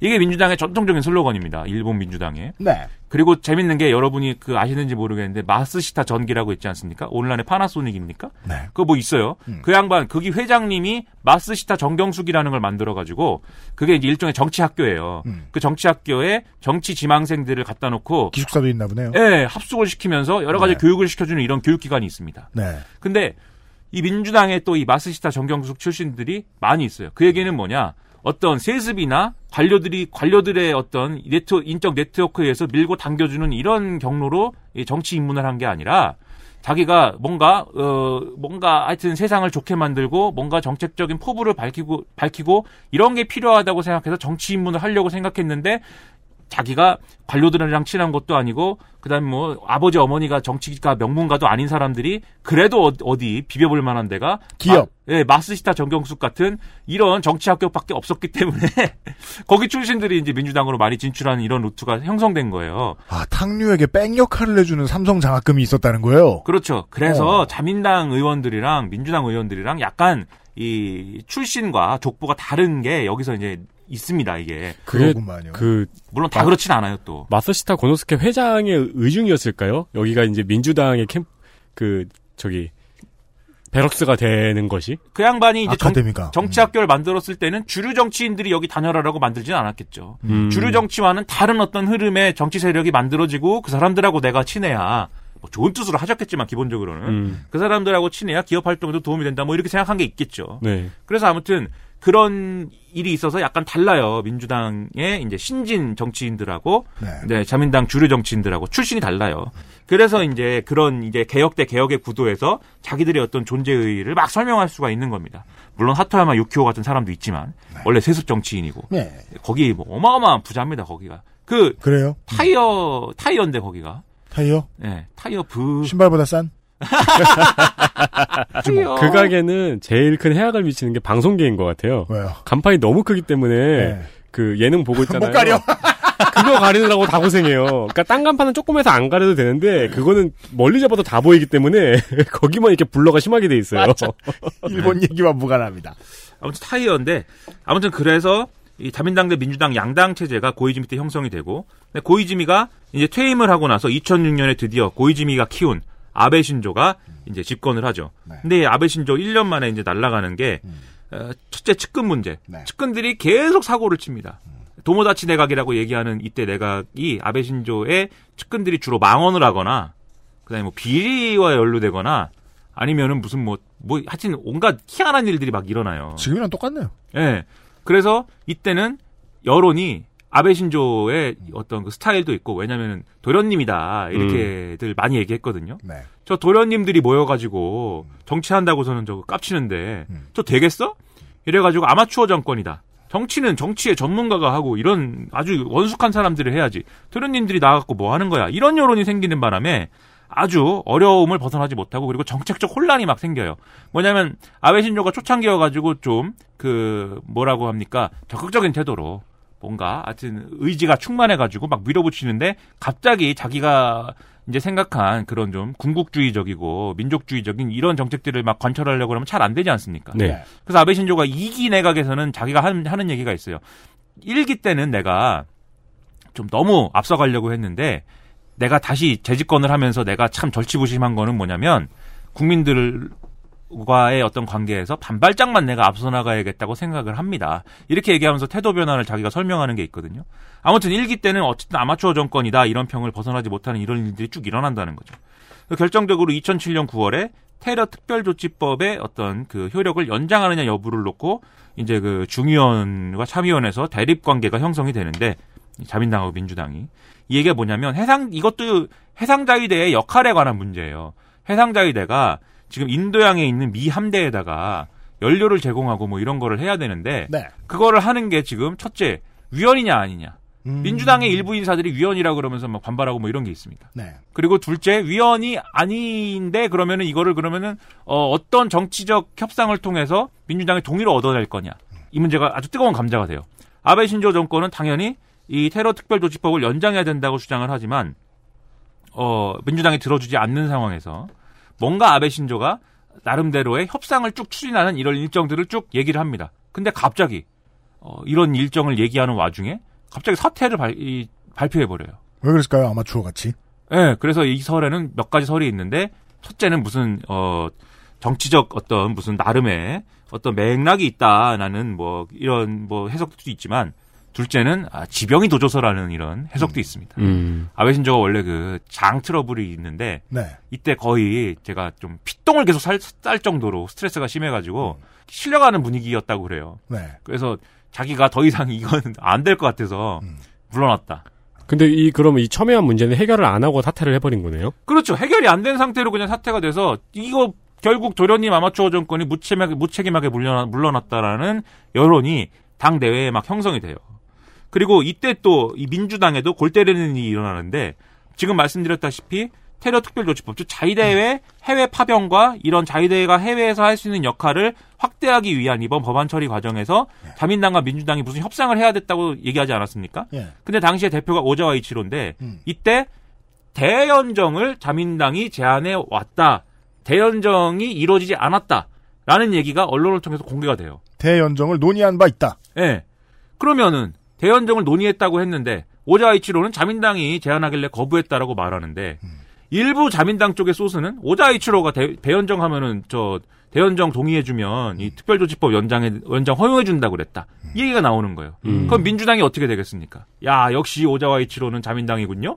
이러면서 원래도 오자이치로가 싫다고요. 아까 말씀드렸듯이 오자이치로 워낙 기득권 이미지고 자민당 출신이고 그다음에 공작의 달인이고 뭐 아주 뭐 이런 것이 있기 때문에 우리 당 몰래 당을 팔아넘기려 그랬구나. 그렇죠. 오자이치로가 아주 속이 검은 놈이요. 이게 있는데 역시 그렇군요. 이게 되는 바람에 오자이치로 반대파들이 죄 들이받아갖고 결국 오자이치로는 대표직을 사퇴합니다. 음. 그러니까 민주당은 자기들끼리 싸우는 이런 과정이 돼요. 하지만 자민당이 이 기회를 틈타서 전열을 정비해 가지고 뭔가 해보려고 했지만 이 아베 신조의 뒤를 이은 사람은 후쿠다예요. 네. 후쿠다 야스오요? 예, 후쿠다 야스오. 음. 다케오의 아들. 예, 각복 전쟁할 때 그 복자를 쓰시는 분들의 네네. 일가입니다. 복. 예. 이분들이 어쨌든 2009, 2008년 9월에 이게 왜 붕괴했냐면은 금융위기 때문에 붕괴한 거예요. 네. 금융위기가 왔고 일본도 경제가 안 좋아지면서 예, 거기다가 무슨 소비세 인상이니 뭐니 또 얘기하다가 붕괴해가지고 그 다음에 뒤를 이은 게 아소다로였습니다. 근데 아소다로가 한다고 뭐 그렇지 않아도 아소다로가 제정신이 아닌데 뭐 잘 되겠습니까? 자민당 지금의 그 아소다로입니다. 예, 네. 잘 안 됩니다, 여기도. 그래서 민주당이 약간 자기들끼리 싸우고 싸우느라 바쁨에도 불구하고 금융위기와 그다음에 자민당의 지림열이 합쳐지는 바람에 아주 자민당이 정치적으로 위기에 내몰리는 상황이 발생을 해요. 그러니까 아소다로가 특이한 게 아소다로는 오타쿠입니다. 그 만화를 엄청 보시고 만화가 엄청 많아요, 하여튼. 그 다음에 다독을 하는구만요. 예, 다독을 하시고 한자를 잘 못 읽어요. 한자를 자꾸 틀리게 읽습니다. 그게 그 일본인들 이제 기성세대 사이에서 네. 이 사람을 무시하고 싶을 때 쓰는 그 조- 좋은 시비거리 중에 하나인 것 같더군요. 네. 한자 잘 못 쓸 때. 음독과 훈독을 막 뒤바꿔서 읽어버리고 예. 심지어는 없는 발음으로 막 읽기도 하고 네. 그래서 아주 아소다로가 그렇게 잘못 읽은 것만 시리즈를 모아놓을 정도예요. 그거는 그 기성세대들이 일본에서 유토리 세대를 욕할 때 근거로 많이 삼는 거였잖아요. 예, 근데 아소다로가 그렇다 이거죠. 아, 이 양반 나이도 많은데. 정치인인데 자국어 못하는 건 예. 네. 근데 수상해요. 네, 자국어 못하는, 그니까, 그 바로 그 몇자 적음니다. 이거잖아요. 그 그렇죠. 어맹부에. 네. 그리고 막 자꾸 이, 이상한 말 같은 걸 자꾸 하고 예를 들면은 이거는 이제 아소다로가 총리일 때는 아니지만 아베 신조 내각에서 일어난 일이지만 헌법 개정을 굳이 할 필요는 없고 그냥 과거에 나치가 그냥 조금씩 헌법에 대한 해석을 조금씩 달리하면서 사실상 헌법을 바꾼 거나 다름없는 해석견을 한 적이 있다. 우리도 나치 예수법을 배우면 될 거 아니냐. 뭐 이렇게 얘기를 해버려가지고 아주 나쁜 놈 된 적이 있다고요. 네. 말이 이상하게 해요. 어. 예, 되지, 되겠습니까, 이게? 안 돼요. 그래갖고, 자민당 내에서도 아소다로는 이제 그만하고 내려오세요라는 일의 분위기가 형성이 되는데, 총리 대신으로 쓸 만큼 고급스러운 product는 못 되는군요. 예. 그런데 이 양반이 돈도 있고, 그 다음에 명문가 자제시고, 또 나름대로 보스 노릇하고 이런 게 있어가지고, 자민당의 내부 정치에서는 또 무시할 수가 없는 사람입니다. 그러니까 저 말도 안 되는 사람이 왜 저렇게 오래 올라가 있지라고 네. 생각하면 보스 기질입니다. 보스 기질. 예. 김무성? 예. 그래가지고, 이 사람이 안 끌어내려지고, 계속 버텨요, 수상을. 한- 이, 이 되자마자 몇 개월 만에 내려오라는 얘기가 나왔음에도 불구하고, 계속 버텨요. 1년 넘게 버팁니다. 네. 그 상황에서 결국 중의원 선거를 하게 되죠. 중의원 선거를 했어요. 민주당이 이 나름의 절치부심을 해서 확실한 노선을 들고 나옵니다. 2009년의 정권 교체.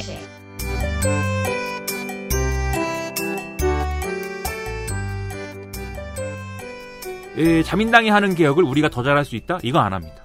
그게 아니고 우리는 그러면 지금까지 자민당이 해온 개혁에 여러분 피로감이 있다. 피로감이 실제 있죠. 고이즈미가 우정민영화를 해가지고 사람들이 개- 처음에는 고이즈미가 개혁의 아이콘인 줄 알고 우정민영화하면 세상 좋아지는 줄 알고 개혁을 막 지지했는데 우정민영화가 된 건지 안 된 건지도 좀 불분명하고 음. 그리고 우정민영화가 또 진전이 있어도 그것으로 우리가 뭐 좋아지는 건지 안 좋아지는 건지도 의문이고 친구 사이의 우정도 변함이 없고. 예. 그리고 아베 신조도 개혁을 얘기하면서 집권했는데 아베 신조가 뭐 저 고이즈미가 그리고 키웠는데 아베 신조를 음. 뭐 잘하는 것 같지도 않고 예? 어, 도모다치 내각되고 지들끼리 나눠 먹는 거 똑같은 것 같고 그래서 이게 개혁을 해도 뭐 별로 그게 아닌 것 같은데 거기다가 금융위기까지 왔잖아요. 금융위기까지 오니까는 이게 개혁이 문제가 아니고 우리의 삶이 지금 좀 어려워지는 것 같고 예, 그렇지 않아도 고이즈미서부터 시작된 이런 신자유주의 개혁 조치 쭉 해보니까 해보니까 오히려 우리 삶은 더 불안해지기만 하고 아르바이트나 아르바이트가 생계가 되고 이거 어떻게 해야 되냐 이런 불안감이 커졌다고요. 사면타였군요. 고이즈미, 아베 신조, 후쿠다. 그 뒤에 아소다로 네. 다, 아, 네. 다 똑같은 똑같은 놈들이죠. 그래서 야 이거 뭐 아닌 것 같아라는 분위기를 민주당이 잘 타서 우리는 어떻게 하느냐 자녀 수당을 줍니다. 그리고 거기에 준하는 어떤 사회안전망 강화라든지 복지제도를 대거 도입합니다. 우대 우의 대결을 탈피하려고 든 거군요. 예. 그리고 이 모든 이 개혁이니 뭐 이런 이 모든 저 난리는 관료주의의 폐해입니다. 그리고 세습 정치인들이 지금까지 관료랑 이렇게 짝짝꿍 해가지고 지들 먹고 사는 데만 지들끼리만 그 주머니 꿰차고 국민들의 어떤 생활에는 안중에도 없었던 결과입니다. 그래서 우리는 이런 관료와 연합한 정치 세습 뭐 이런 사람들이 아니라 우리 오리지널 정치인들이 다시 정치를 되찾아올 겁니다. 그리고 낙하산 이게 결국은 이런 관료와 연합한 정치인들이 낙하산 뿌리고 뭐 이런 문제 아닙니까? 우리가 누굽니까? 우리는 지금까지 왕따로 비주류로 살았기 때문에 낙하산이랑은 아무런 관계가 없습니다. 이래 가지고 예, 드디어 정권을 먹습니다. 근데 말씀하시는 걸 들어보면은 이 민주당에서 내세운 공약들은 네.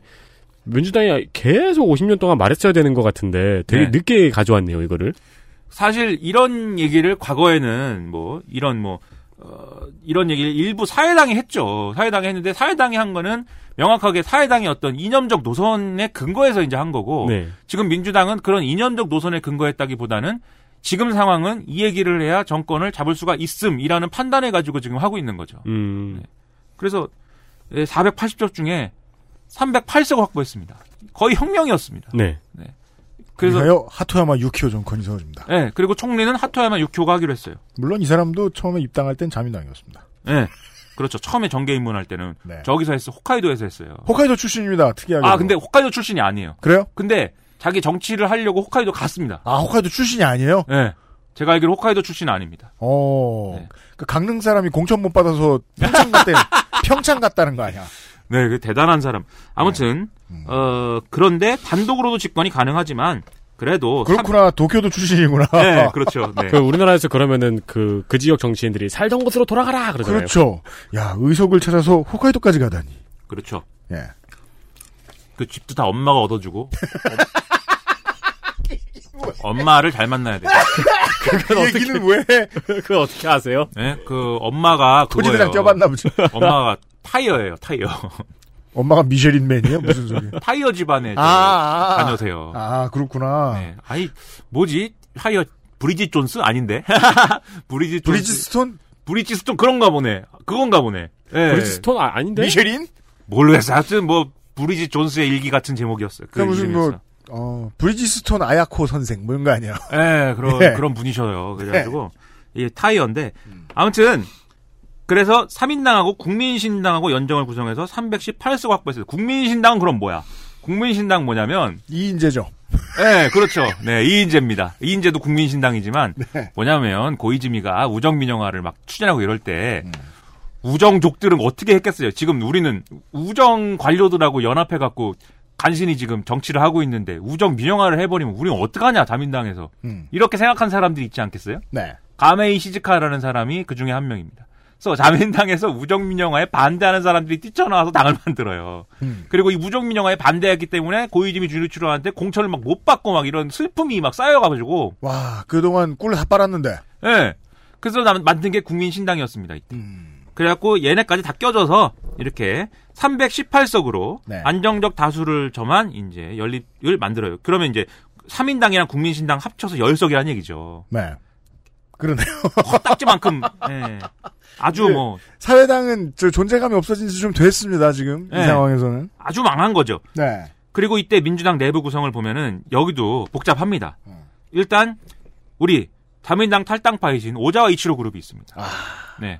스티커 많이 모으고 다니네요 이 사람. 네. 이 오자와 이치로 그룹 제일 많아요. 네. 그 다음에 하토야마 그룹, 간 그룹이 좀 따로따로지만 네. 이때는 또 창, 창업 동지로서 음. 같이 또 행보를 합니다. 여기서 간은 다음 총리가 되는 간 나오토를 뜻하죠. 그렇죠.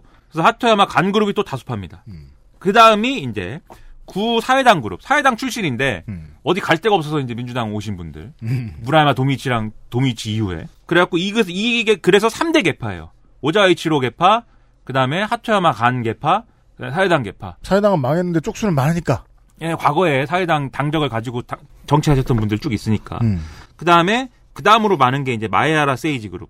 이 마에아라 세이지 그룹이라는 거는 마에아라 세이지라는 사람이 있는데 네. 이 사람의 특징은 뭐냐면은 자민당하고 그 개헌과 대외 정책에 있어서는 그렇게 큰 차이를 각 정견의 차이를 갖고 있지 않아요. 음. 다만 이 사람도 아마 마스시타 정경수 출신일 거예요. 그래서 이런 사람들이 이제 또 민주당 내 보수파 그룹으로 있습니다. 그래서 여기서 이제 오자와 하토야마 간 이 그룹이 당내 다수파 당권파를 형성을 했죠. 근데 이 그룹 간에도 사실 개헌이나 자위대 해외 파견 이런 문제에서는 각각 의견이 달랐습니다. 예를 들면 오자와 그룹의 경우에는 유엔 결의가 있을 경우 해외 자위대 파견이 가능한 이런 체제를 아까 말씀드렸듯이 네. 일본 개조 계획이라든지 이런 데서 주장해 왔기 때문에 그 주장을 그대로 유지해요. 그래서 유엔 결의가 있으면 우리는 그에 따라서 해- 자위대를 해외 파병을 할 수 있다라는 게 오자와 그룹의 생각이에요. 네. 근데 마에아라 세이지랑 하토야마 유키오의 경우에는 헌법 구조를 개정을 해야 집단적 자위권이 이 파, 집단적 자위권 행사가 가능하기 때문에 이런 단어가 실제로 쓰였다면 어감 차이가 상당하다고 한국인 입장에서는 느껴집니다. 집단적 자위권하고 해외 자위대 파견은 레벨이 많이 다르게 느껴지죠. 예. 근데 이제 해외에 어쨌든 자위대를 보낼 수 있다 없다를 기준으로 보면은 다 해외 자위대를 파병할 수 그런데. 있다는 얘기예요. 예. 그래서 헌법 구조를 바꿔야 된다라고 주장합니다. 음. 여기서 골 때리는 건 하토야마 유키오예요. 하토야마 유키오가 동아시아의 다른 나라들하고 잘 지내자고 하고 음. 그다음에 어떤 평화라기보다는 우애 정신에 기반한 이런 외교 정책을 한다고 얘기하면서도 그렇습니다. 구조는 바꿔야 된다고 얘기를 합니다. 음. 예. 그래서 하여튼 유- 하토야마 유키오가 이렇게 얘기하고 그다음에 구사회당 계열은 이 얘기가 이상해요. 이거는 자위대 해결 해외 파견은 우리는 좋아하지 않는다. 부정적이다. 그런데 해야 한다면 음. 그것은 유엔 결의가 있어야 되지 않을까?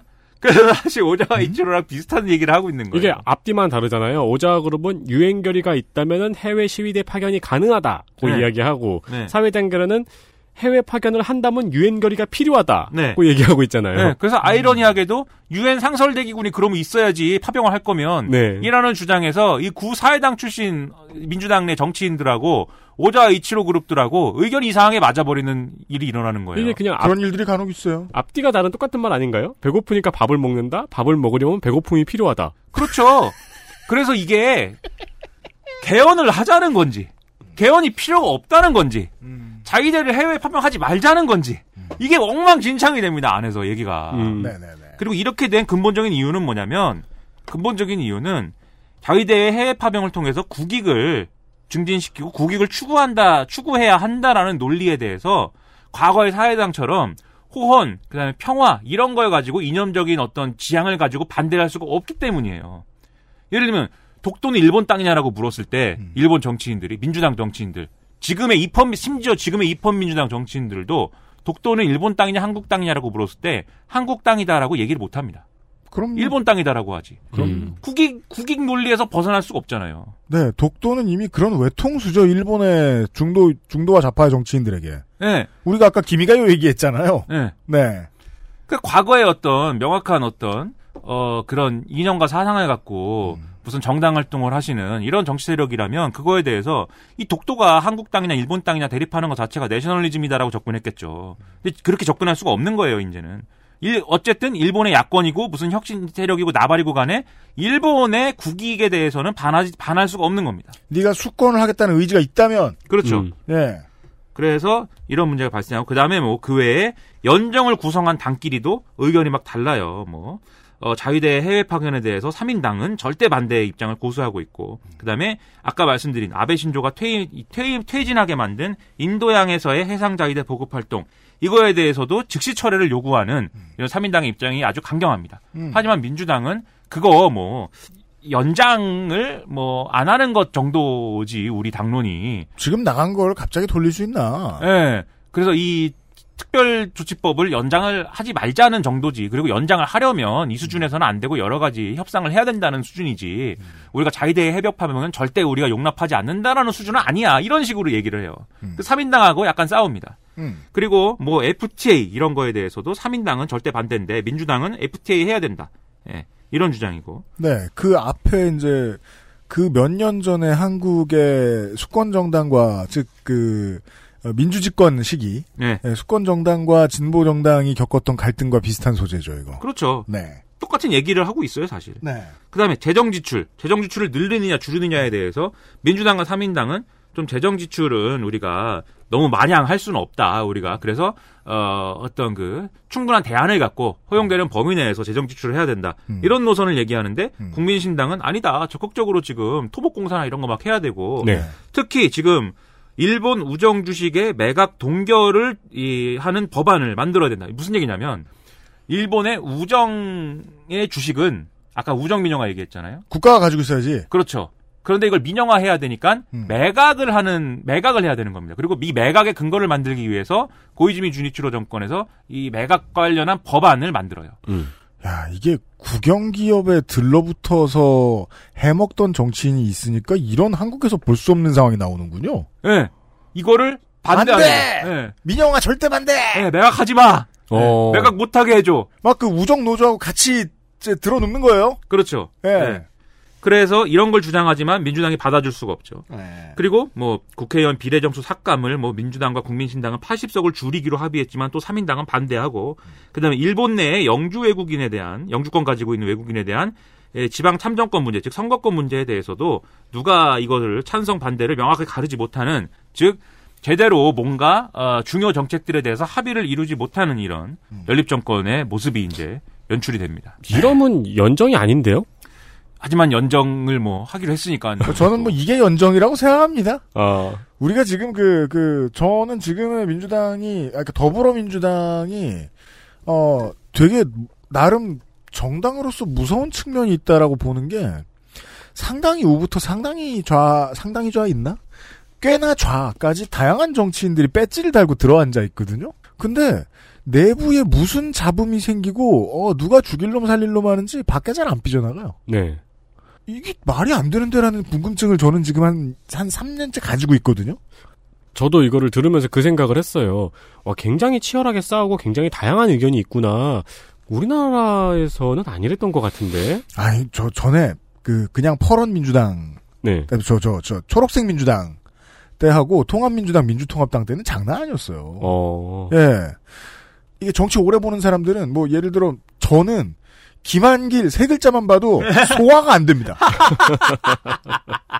야, 그러고 보니까 김한길 전 의원하고 오자이치로하고 좀 비슷한 면이 있네요. 답답합니다. 그러니까 부시고 만들고 이 부시고 만들고. 서영호 중구청장 얘기할 때도 사람들이 김한길 얘기하면 뭐라고 하는 거 아니에요. 마음에 안 들면 정치 오래 본 사람들은 김한길이랑 갖다 붙여요. 김한길 말고도 여기저기 많이 붙었던 사람인데 이 사람. 여튼간에. 네, 그래서 이런 상황 속에서 하토야마 정권은 시작하자마자 문제가 발생합니다. 뭐냐면 공약을 이제 이행을 해야 되잖아요.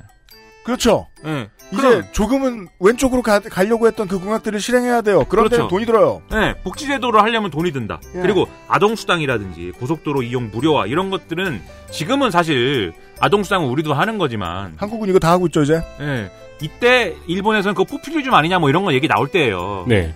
그래서 이거 재원이 있어야 되는데 라고 얘기했지만 명확한 답을 못 내립니다. 여기에 대해서 하토야마 정권이 이 재원은 뭘로 충당하겠소라는 얘기를 못 해요. 그리고 결정적으로 XSFM입니다.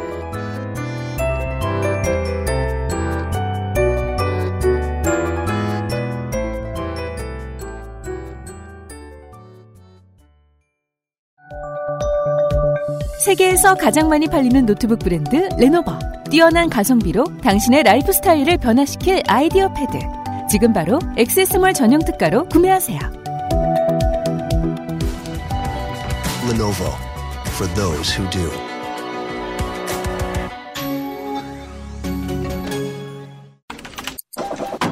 아무리 바쁘고 힘들어도 하나만은 꼭 기억하세요. 건강의 기본은 정상적인 면역 기능. NK365. 내 옆에 탑! 매일매일 NK365.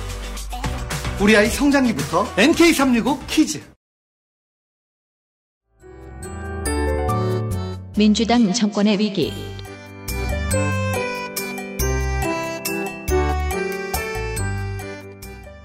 이때 미국의 공- 심기를 건드. 예, 이때 공약을 건 게 뭐냐면 오키나와 미군 기지를 오키나와 밖으로 뺀다는 걸 공약을 걸었거든요. 후텐마 기지. 네. 오키나와 민심이 들끓습니다. 드디어 우리가 예, 예. 미군 기지 없는 땅이 되겠구나. 예. 그래서 오키나와에서 민주당 몰표 던지고 난리가 나는 거예요. 그렇습니다. 그리고 원래 좀 탄압받은 과거에 기분이 안 좋은 지역들이 야당 성향이기도 합니다. 홋카이도도 사실은 민주당 성향인데 요즘에는 또 그렇진 않지만. 이게 네. 한국에는 없는 문제죠. 그 민족이 조금 달라서 발생하는 정당 지지도 차이. 예. 네. 예. 그래 아무튼 간에 몰표를 던지고 난리가 하트야만 만세 부르고 난리가 났는데 네. 이전을 하려고 그러는데 자기 마음대로 할 수가 있습니까? 네. 예, 뭐 다른 이유도 있겠지만 자기 마음대로 할 수가 없어요. 어 저기 원래 그 군대를 가지고 있는 나라의 대통령이 화를 냅니다. 그렇죠. 오, 버, 오바마 버락하고 화를 냅니다. 예, 오바마 버락 오바마가 버락 버락 하니까 이게 뭐 안 돼요 얘기가. 음. 그래서 계속 하토야마 그- 이때 하토야마 때 미일 관계가 최악이었습니다. 그래서 그래서 네. 결국 하토야마가 두 손 두 발 들죠. 이거 안 되겠다. 음. 그래서 그 이전은 하긴 하는데 지금 너무 저 후텐마 기지가 뭐 저 한복판에 있으니까 사람들 사고 사는데 한복판에 있으니까 그거를 북부에 오키나와 북부에 해놓고 음. 그렇죠. 해안에 좀 한적한 데다가 옮겨오는 걸로 우리가 음. 옮겨놓는 걸로 합의합시다. 네. 거- 괌처럼 네. 사람들 많은데 좀 피해가지고. 네. 예. 그 이제 오키나와 사람들 난리 나죠. 속았다죠 이제. 그렇죠. 속았다. 이, 뭐 이러면서 화를 내고, 그리고 이것이, 민주당 정권 물러나라. 예, 이것이 결정적으로 누구의 심기를 건드리냐? 3인당의 심기를 건드려요. 몇 석 되지도 않지만, 음. 그래도 우리가 왕년에 서해당의 그 적자인데, 음. 어? 이거 인정할 수 있냐? 네. 오키나와 저 미군 기지 안 빼는 거. 공약 이행 안 하냐? 왜 거짓말했어? 예, 그래서 연정해서 철수해 버립니다. 오, 3인당은 작을지언정 사라지지 않네요. 네, 그 존재감이. 네, 작아서 그렇지. 하토야마 총리는 그렇게 말하고 싶습니다. 내가 말을 뒤집은 게 아니고 저기 오바마가. 네. 근데 그렇게 말할 수 있습니까? 정치는 결과로 말해야지. 그렇죠. 여기다가 결정적으로, 이 도쿄지검 특수부가, 네, 한 건 합니다. 우리 춤추는 대수단 아건 경찰인가? 경, 아무튼 경찰일 거예요. 네, 검찰이 오자와 이치로의 정치자금 문제가 계속 이제 얘기가 있었는데 본격적으로 수사를 하기 시작해요. 이때 오자와 이치로가 민주당 간사장인데. 검찰이 권력을 한번 보여주는군요. 이거 한국하고 똑같네요. 네. 예. 그래서 이때 왜 검찰이 나섰을까 이런 거를 두고 나중에는 이게 하도 민주당이 관료를 때리니까 그렇죠. 자기들도 개혁의 대상이 될 것 같아서 한번 물었다 뭐 이런 설도 있는데 그렇게 생각하면 한국인들은 이해하기 쉬운 시나리오거든요. 그렇죠. 예. 한번 그냥 오자와 이치로를 수사를 합니다. 이게 근데 결국 뭐 무혐의가 나왔나 무죄가 나왔나 뭐 그럴 거예요 아무튼. 이 오자와 이치로라는 분은 약간 풍우나 같은 느낌도 들면서 은근히 조우민 씨 캐릭터네요. 파괴한다. 네. 네, 파괴합니다. 그것도 이분으로 인해서. 네. 이인재 플러스 손학규인데? 어, 야, 이 손학규 슬프네요, 좀. 네. 또 파괴되고 있어요. 또. 손학규 생각하면 슬프지 않습니까, 요즘? 네. 그 손학규는 뭐며 주대환은 또 무엇입니까? 이게 셀프 뭡니까? destruction입니다. 오늘 지금 어 나경원 의원 한마디로 좀 저 저 뭐냐 전세가 역전되긴 했는데요. 저희들이 녹음하고 있는 지금 네. 나경원 의원이 저 중앙일보? 예 예 비당권파 뭐냐 뭐 당일 이상한 나 바른 정당 비당권파에 손을 들어주는 얘기를 함으로써 네. 아, 손학규가 해야 할 일을 했죠. 음, 저 사람들 그 손학규 끌어내리면 우리한테 올 거야. 네. 이거 인정하는 말을 해버렸어요. 유승민은 와야 돼. 네. 안철수도 오고. 음, 오기로 했다고 봐야 돼. 그랬더니 그래서 바른정당들이 화내고, 야, 야, 우리 막 자유한국당 적금 금지 신청하고 싶다 막 이러고. 그렇습니다. 아, 이거 참. 아무튼 이 정치자금 문제가 수사가 되니까 지지율이 폭락을 합니다. 왜냐하면 분명히 민주당이 우리는 자민당처럼 안 합니다. 자민당과는 다릅니다. 이렇게 얘기하면서 집권했는데 뭐 정치자금 문제가 있어? 비리가 있어? 간사장이 지금 수사를 받는다고? 거기다가 공약 이행도 하나도 안 해? 뭐 이러면서 똑같네 뭐 이게 됩니다. 똑같구만 자민당하고 네. 지지율이 폭락을 해요. 사토야마 유키오가 눈물을 머금고 오자이치로한테 나가세요. 네. 이 시점부터는 좀 이해가 잘 되는 것 같아요. 우리들도 네. 한국에서 봤거든요. 정권 네. 바뀌었을 때 무슨 저 벽에 부딪히는지. 예. 아니면 최소한 간사장을 내놓으세요. 오자이치로가 싫어요. 네, 내놓으세요. 싫어요. 하, 어떻게 해야 됩니까? 하토야마 하토야마 유키오. 음. 그럼 나랑 같이 죽자. 어, 그래서 총리를 사퇴하면서 오자이, 간사장이 나가고 총리도 같이 빠졌다. 예, 아니, 오자이치로를 안고 네 네. 몸을 던져버립니다 인당수에서. 그 오자와 이치로는 그럴 거면 자기가 사퇴를 했어야죠. 네, 근데 자기도 언제까지나 내가 이렇게 맨날 탄압이나 받고 어? 언제까지 내가 죽- 그리고 그 간사장에 물러나갖고 하토야마가 어떻게 할 줄 알고 하토야마가 검찰하고 어떻게 쇼부 칠 줄 알고 또 그걸 또 놓겠습니까 권력을. 아, 그 그래서 이때가 되면 오자와도 의원 된 지 40년 됐거든요. 네. 뭐 양보하고 그럴 타이밍이 아닌 거죠. 본인의 커리어에서 봤을 때. 정권을 놓을지언정. 그래서 간나오토가 간나오토로 갑니다. 그럼 이제 제 차례군요. 이러면서 네. 간나오토가 이제 총리가 됩니다. 근데 간나오토 특이한 게이 네. 이 양반 좀 정직해요. 음. 그래가지고 우리가 공약을 개 많이 하긴 했는데 그럼 재정 확충해야 됩니다. 돈 쓰려면 재정 확충해야 되기 때문에 네. 내가 볼 때는 소비세 인상밖에 답이 없어요. 이렇게 음. 얘기를 합니다. 소비세가 이때 이때 몇 퍼센트였을까요? 모르겠네요. 5%인지. 아무튼 지금보다 낮았어요. 그래가지고 소비세 인상을 얘기 얘기를 하기 시작해요. 그러면 그 문제는 뭐냐면 시장이 무르익을수록 그 세상 어느 나라나 증세의 요건이 많이 갖춰지는데 네. 그걸 꺼내면 그냥 또 네. 날아가 버리고 네. 한국처럼 정부가 4년을 유지할 수 있는 것도 아니고 반드시 네. 그리고 이게 우리나라는 어쨌든 지난번에도 얘기했지만 부가가치세 10%로 깔끔하게 시작을 했기 때문에 네. 부가가치세를 뭐 더 올리고 내리고의 문제가 그렇게까지 쟁점이 안 돼요 잘. 아직까지는 부가가치세 10%가 훌륭한 벽을 저 유지해주고 네. 있어요. 네. 그리고 무엇보다 계산이 편해서. 네, 그렇죠. 네. 네. 부가가치세 12%로 올리자고 그러면 사실 머리가 아프잖아요, 이제. 계산이 편하면 좀 괜찮아요. 네. 예, 되게 앞으로도 오랜 시간 동안 부가가치세는 좀 언터처블이죠. 그런데 소비세는 얘네 소비세는 원래 없었던 거를 만든 것인데다가 예. 만들 때 찔끔 찔끔 세율을 적용했기 때문에 A부터 Z까지 다들 힘들어해요. 예. 올리는 게 너무 힘들어요. 예. 그래서 소비세 인상 얘기가 나오면 사람들이 다 뭐 살기도 힘들어 죽겠는데 세금 올린다고 이러면서 막 돈키호테 가격 그 저 바코드 붙이는 팀들이 너무 힘들어해요. 네. 예. 그러면서 정권이 흔들립니다. 갓나우토가 정직하게 그 얘기를 해버리는 바람에 이거 뭐 선거 전망이 아주 어려워지죠. 그래서 선거 전망이 어려운데 갓나우토는 설득이 안 되고 그러면 이제 어떻게 해야 되냐? 그러면 우리의 약점인 오자이치로 때리는 거나 계속하자. 그래서 하토야마 그룹하고 간 그룹이 오자이치로 이런 어? 자민당 유사 자민당 어 토착 자군 자민당아 이러면서 돌아가라. 예. 막 때려가지고 그걸 본 사람들이 아 저 하토야마랑 간나오토는 그래도 저기 오자이치로랑은 다른가 봐 이러면서 조금 지지율이 만회가 됩니다. 네. 근데 오자이치로들은 계속 억울한 거죠. 아이씨 우리가 뭐 솔직히 따지면 니네랑 우리랑 뭐 크게 다른 것도 없는데 뭐 이렇게 우리를 구박할 수가 있어? 그러면서 안 좋은데 결정적으로 2010년 9월달에 예, 이 센강구 분쟁에 다시 불이 붙으면서 네. 이때 하토야마 유키오가 예, 중국인이 돼요. 돌아온 아베 신조.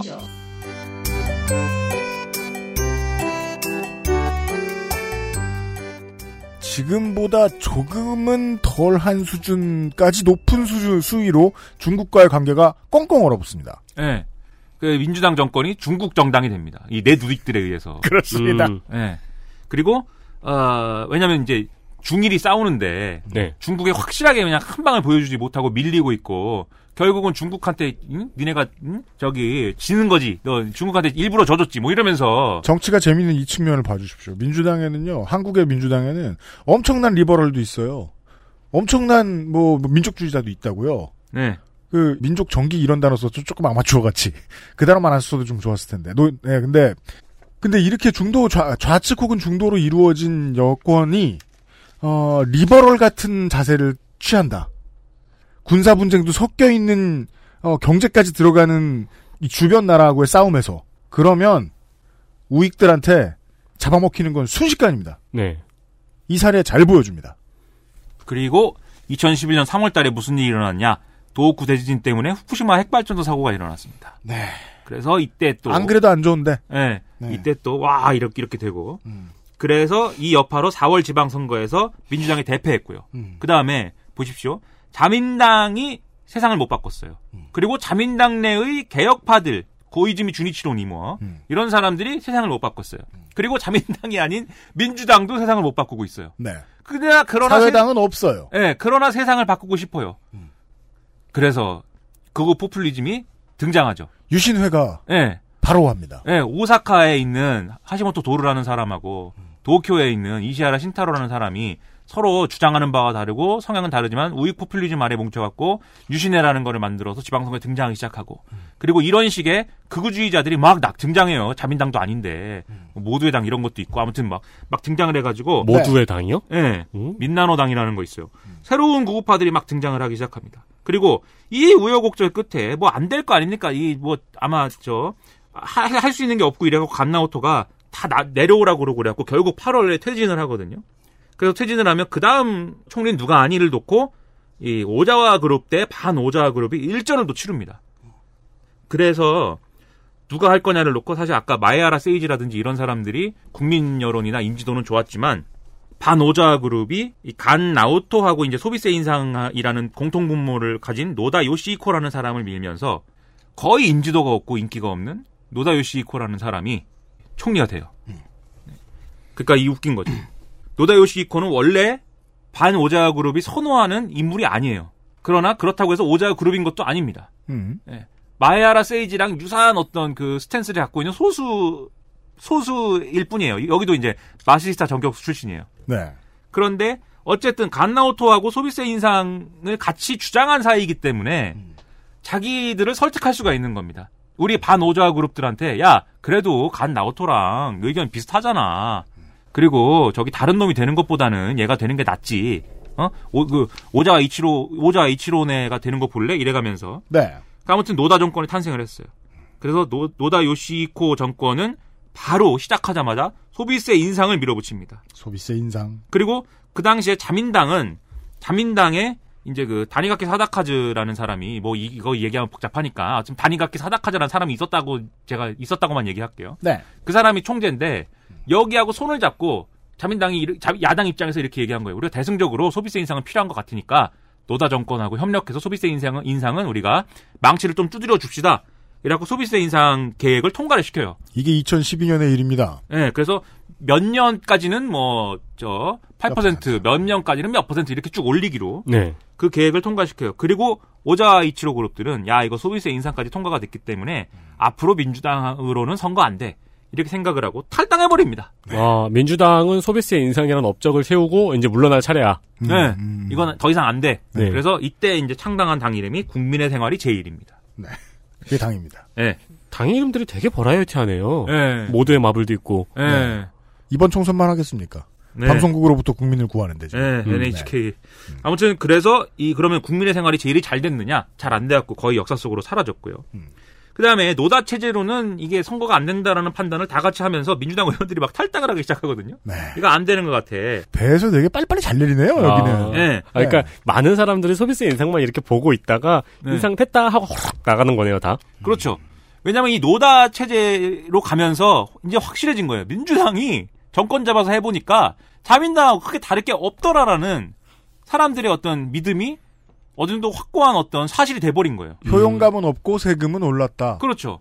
그래서 이 순간 노다요시 이코는 중의원을 해산해서 승부를 걸어보지만 2012년 말에 우리 위대하신 자민당 총재가 이제는 다시 된 아베 신조가 멋있는 슬로건 일본을 되찾는다. 그리고 이 길밖에 없습니다. 네. 두 개를 갖고서는 밀어붙여갖고 선거를 승리를 합니다. 그래서 아베 신조 체제에서 민주당이랑 변별력을 가졌던 정책 뭐냐면 그게 아베노믹스예요. 민주당은 이렇게 얘기했어요. 우리가 경제의 체질을 강화시켜야 되기 때문에 예를 들면은 뭐 엔저나 이런 거 안 합니다. 오히려 저뭐 엔화를 강, 강세를 용인하고요. 네. 그래서 수출이나 이런 것들을 위해서 정부가 무슨 힘을 쓰는 게 아니라 어, 우리 수출 기업들이 알아서 강해지도록 하는 환경을 조성할 겁니다. 뭐 이랬어요. 네. 하지만 아베 신조 나오자마자 양적 완화 시동 걸고 음. 일본 중앙은행 총재 바꿔버리고 자기 마음 드는 사람으로 그렇습니다. 막 자산 매입해버리고 음. 아베노믹스 세계의 화살 통화 재정 구조개혁 딱 들고 나와서 음. 큰 정부 뭐 이래버려요. 거품이 모자라면 더 큰 거품. 그래서 이게 이게 실질적으로 경제를 좋게 만들었기 때문에 네. 지금도 지금도 그거 아베 믿고 신조에- 가는 거예요. 네, 아베 신조에 대한 지지율을 떠받치는 하나의 요인 중이 돼- 요인이 하나가 되고 있는 게 네. 젊은 층들이 민주당 때는 취직이나 이런 게 네. 체감이 안 됐는데 변화가 아베 신조가 하니까 취직이 되거든요. 돈이 도니까. 네, 그렇죠. 그러니까 사실 지금도 대도시나 이런 젊은 층 중심으로 아베 신조에 대한 지지가 유지되는 게 네. 사실은 이런 비결이 있죠. 아무튼 이 길밖에 없습니다라는 게 그 얘기예요. 네. 그래서 집권에 성공을 하죠. 이, 이때 그래서 자민당은 한 번 확 쪼그라들었다가 민주당 때 민주당 집권기 때 네. 다시 확 늘어난 거기 때문에 음. 그리고 이 확 늘어날 때는 아베 신조가 공천을 다 꽂았기 때문에 아베 신존의 다 파벌이 바뀌어 있습니다. 예. 아베 신존의 파벌이 1강입니다, 무조건. 네. 그래서 와. 아베 1강의 시대. 하나의 중대가 하나의 대대입니다. 네.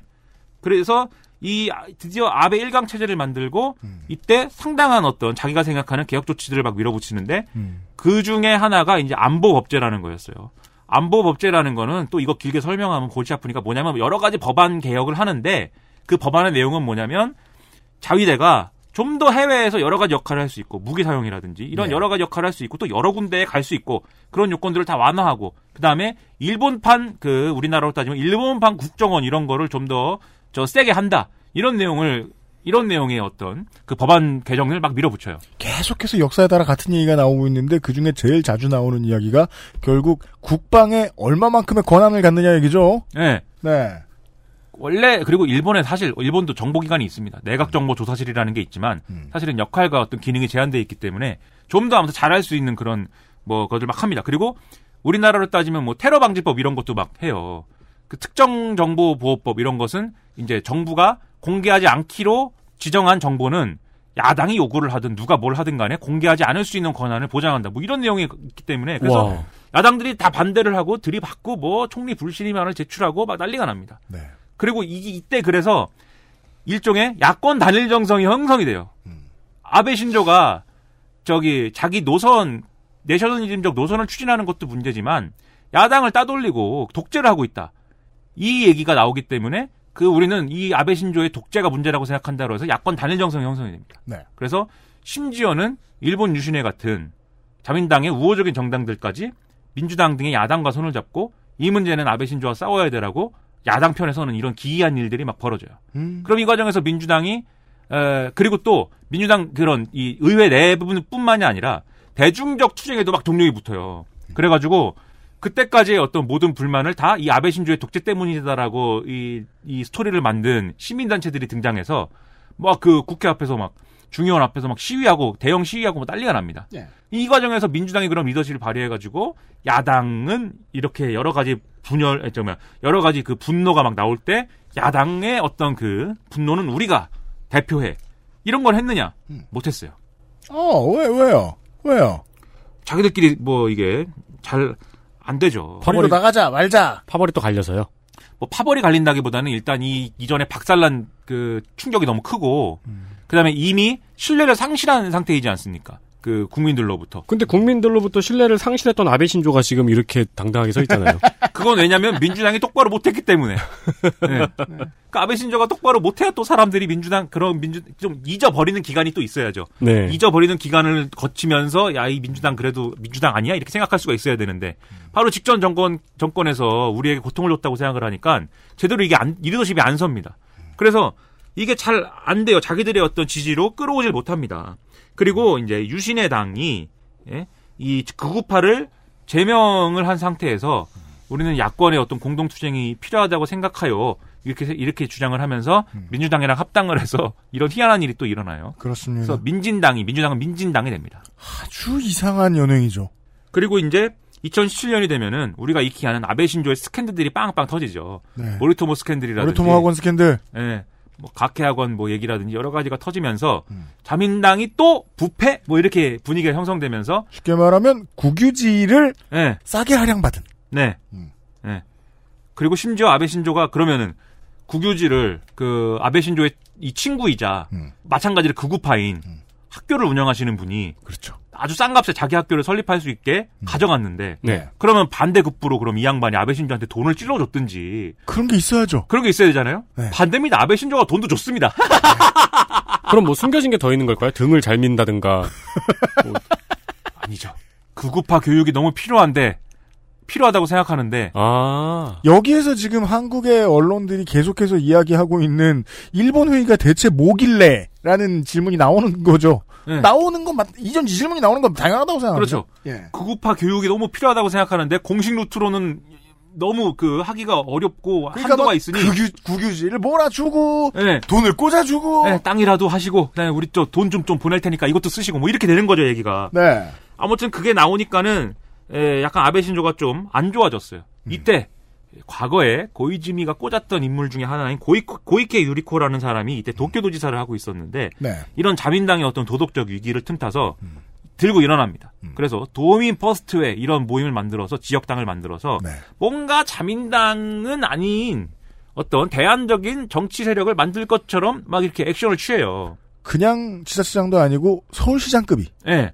그 이 사람은 아까 말씀드렸지만 자민당 출신입니다. 근데 어차피. 네. 그런데 어쨌든 새로운 정치를 할 것처럼 움직이고 이 사람이 또 이미지가 좋았어요. 방송 출신이어가지고. 네. 그러다 보니까 사람들이 어 고이케 유리코가 뭔가 한, 하나 그렇지 않아도 아베 신조 지겹고 지금 또 비디 얘기 나오는데 한번 희망을 걸어볼 수 있지 않을까 이러면서 사태가 이상해집니다. 그래서 야 이거 뭔가 얘기가 되는 것 같다. 고이케 유리코가 신당을 창당하면 그 신당이 또 과거에 우리가 계속 봤던 자민당 대 어떤 야당의 구도에서 이 야당에 짱 먹는 야당이 될 수 있을 것 같아. 라고 생각하면서 민진당에 있는 이좀 음? 좀 기회주의적인 분들이 달려간다. 예, 고이케 유리코와 함께 하자고 이제 막 얘기를 하기 시작해요.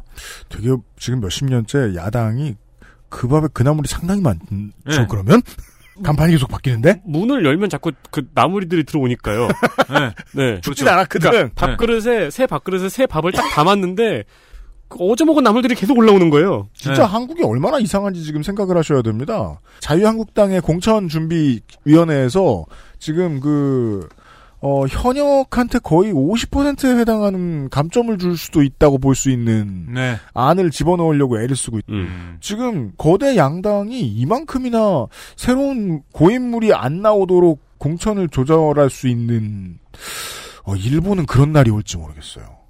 예. 근데 계속 이게 뭐냐면 새정치예요, 새정치. 새정치라는 겁니다. 새정치가 되겠습니까?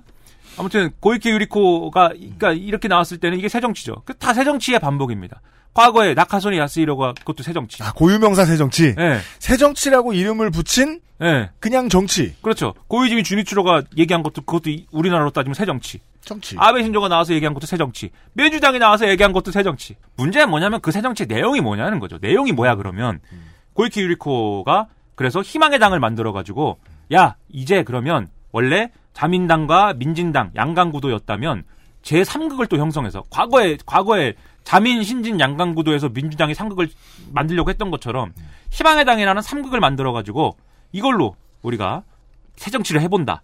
이런 견해를 딱 얘기하면서 돌풍씩 붑니다. 그 지지율 막 올라가는데 결정적으로 근데 마지막 순간에 고이키 유리코한테 던져진 질문은 개헌에 찬성하시나요였어요. 아베 신조들은 개헌을 한다고 하는데 음. 평화헌법을 개정한다고 하는데 어떻게 생각하십니까? 고이키 유리코가 개헌은 찬성합니다라고 했어요. 여기까지는 그래 뭐 자민당 출신이시니까 그럴 수도 있지라고 사람들이 생각했습니다. 그 다음에 뭐라 그랬느냐? 우리 희망의 당에서 공천을 받으시려면은 개헌에 찬성하셔야 됩니다. 개헌에 반대하시면은 우리 희망의 당 공천 못 줍니다. 그럼 민진당의 수많은 공천 희망자들이 우수수. 그런데 또 개헌에 찬성하거든. 우수수 들어옵니다. 그건 뭐, 예. 예, 예, 예, 개헌 찬성하죠. 개헌 그러니까 일단 펜을 들고서 해야죠. 물어보는 거죠. 근데 이게 뭐라고요? 네. 네. 도장을 딱 연 다음에. 얘기가 말이 길어요. 개헌에 찬성은 기본적으로 하는데 국민의 동의가 있어야 되고 특히 아베 신조가 하는 개헌은 찬성을 할 수가 없는 게 아베 신조가 하는 개헌은 순수한 어떤 개헌을 하자는 게 아니고 기시 노부스케가 하고 싶어서 아베 신조가 하는 것이고 그래서 일종의 패밀리 비즈니스이기 때문에 아베 신조가 하는 개헌은 우리가 막아야 됩니다. 하지만 우리가 정권을 잡았을 때는 개헌을 국민들과 함께 논의를 해볼 수가 있겠지요. 이런 식으로 말이 길어요. 한국인들 입장에서 보기에는 저런 말장난이 없네요. 네, 그래서 난리가 나고 그래서 유리코 인기가 떨어집니다. 왜 떨어지냐? 개헌을 하자고 해서 떨어진 게 아니에요. 오만해서 떨어진 거예요. 저거 해정치 한다 그러더니 사람을 선별해서 받고 말이야. 그리고 그거 쉽게 얘기하면 기독교인한테 과거에 이 막부가 너 기독교인인지 아닌지를 검사해야 되니까 여기 십자가 그림 깔아놓을 테니까 그거 밟- 밟고 지나가 봐. 이렇게 해가지고 간별 네. 거기였잖아요. 아예 십자가 밟기라는 네. 그 용어가 생겼죠. 그래서 네. 고이키 유리코가 예수님 땡땡기 해봐. 예. 네. 고이키 유리코가 그 얘기를 한 거거든요. 음. 저 어? 여기 개헌 반대 이렇게 입장을 여기 깔아볼 테니까 한번 이거 밟고 와봐봐. 아, 네. 짧은 순간 모여있는 자기의 권력을 사람들이 준 것에 비해서 너무 크게 봤군요. 민진당에 쭈르륵 갔지만 민진당에서 야 이거는 아닌 것 같아라고 생각한 사람들이 있었어요. 민진당에 이건 개헌에 찬성해서 우리가 희망의 당 공천받고 이런 건 아니야. 그래서 우리는 개헌은 지금 어쨌든 간에 할 때가 아니라고 생각하니까 살림을 따로 차릴 거야. 이렇게 생각해서 희망의 당으로부터 공천을 받지 않는 사람들이 모여서 만든 게 입헌 민주당입니다. 네. 그래서 희망의 당은 결국 민진당이랑 합당을 했고요. 그래서 지금의 국민민주당이 됐고요. 근데 희망의 당이 그러면 이때 선거에서 그러면은 어떻게 됐느냐? 입헌민주당한테도 졌어요. 음. 3당에 머물렀단 말입니다. 입헌민주당은 2당이었고. 그래서 고이케 유리코는 이게 통- 지지난번 선거의 결과. 네. 네. 폭망. 네. 네. 그리고 이제 그 여파가 지금까지 이어지고 있다는 거예요. 그 이 방송에 처음에 말씀드렸던 참여연 선거 결과가 음. 입헌민주당이 어쨌든 어느 정도 먹고 네. 그다음에 국민민주당이라는 데가 폭망했고 아, 폭망까지 아니고 망했고 네. 계속 망하고 있고 그런데 국민민주당이 갑자기 또 개헌 논의를 예, 개헌 논의를 가능하다고 얘기하고 음. 이런 상황들이 야당이 왜 개헌이 가능하다고 말았는지 이제 네. 우리는 이해했네요. 예, 사실 이상한 상황이 아니라는 겁니다. 그리고 음. 입헌 민주당도 사실 그 입헌 민주당에 있는 사람들의 개개인의 성향들을 잘 들여다보면 그놈이 그놈 과거에는 개헌 찬성 발언도 하고 막 그랬어요, 사실. 그러네요. 네. 예, 예. 이게 물론 저는 PD로서 이런 거짓말을 스르게 해야 됩니다. 이렇게 길게 들은 보람이 있네요. 음, 예. 아, 이제 이해는 되겠거든. 음. 아, 저 야권 세력에게 개헌에 반대할 굳건한 의지를 볼 수 없음이 자명하구나.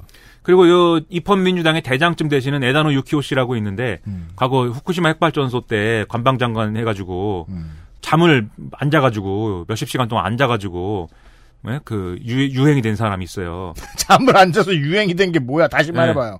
잠을 계속 앉아가지고 인터넷 밈이 돼버렸다고 이 사람이. 그래, 아. 그래요? 네. 그래서 사람들이 트위터에 에다노 자라 뭐 이런 거 쓰고 난리였다고요. 그래서 내일 이 시간부터 밈에 대한 얘기를 마- 나성인이 하겠습니다. 아 그래요? 아무튼. 어. 그래서 어, 이 사람도 과거에는 마야라 세이지 그룹이었어요. 네. 즉 네. 개헌 찬성 그룹 중에 한 명이었다고요. 사키가케. 출신이네요. 네. 아, 사키가케 출신 일본 신당 출신 아니에요? 네. 아, 사키가케도 하셨나? 아무튼간에 그렇기 때문에 어, 입헌 민주당도 지금 이 시점에 개헌을 반대한다는 것이지 아, 나중에 하면 또 모른다는 겁니다. 이게 그 우정민영어 얘기하고 똑같거든요. 그렇죠. 개혁 대 개혁. 개혁 대 개혁이라는 건 다시 말해 말장난. 네. 예. 똑같은 일을 할 거야. 근데 네. 우리가 할게. 그래서 사실 입헌 민주당도 100% 어떤 사람들에게 어떤 그 대안 세력으로서 믿음을 주거나 뭐 이렇게 하고 있지 않는 이유가 이런 여러 꼭 사람들이 개헌에 너무 반대하는데 개헌을 요구해서가 아니라 사람들은 개헌에 관심이 없죠 기본적으로 개헌을 하든지 말든지 그냥 시끄러워지는 게 좀 싫고 또 이거 갖고 치고받고 하고 하는 게 싫을 뿐이지 하지만 기존의 어떤 기득권 세력과 얼마나 이런 변별력을 보여주느냐의 문제에서 아직 입헌민주당도 100점짜리는 아니기 때문에 네. 지금 대한 세력으로서 그만큼의 의석을 확보하지 못하고 있는 거예요. 음. 그 문제가 있는 겁니다. 그러면 이게 보여주는 게 뭐냐 결국 결국 뭐냐면 작아진 민주당, 사라진 서민당.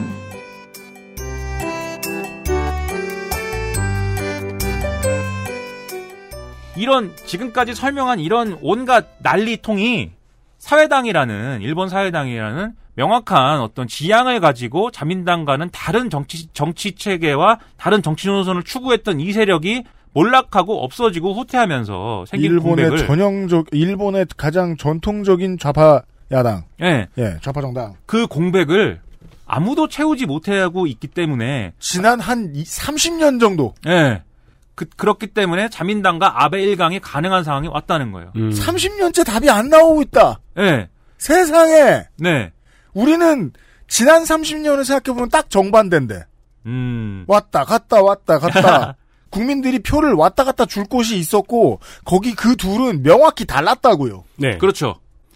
그런 상황이 되다 보니까 이번에도 그래서 또 새 정치들이 나타났죠. 새 정치들이 아까 뭐 처- 아니, 아까가 아니 지난 방송 처음에 얘기했던 레이와 신생구미 약간 열풍이 그겁니다.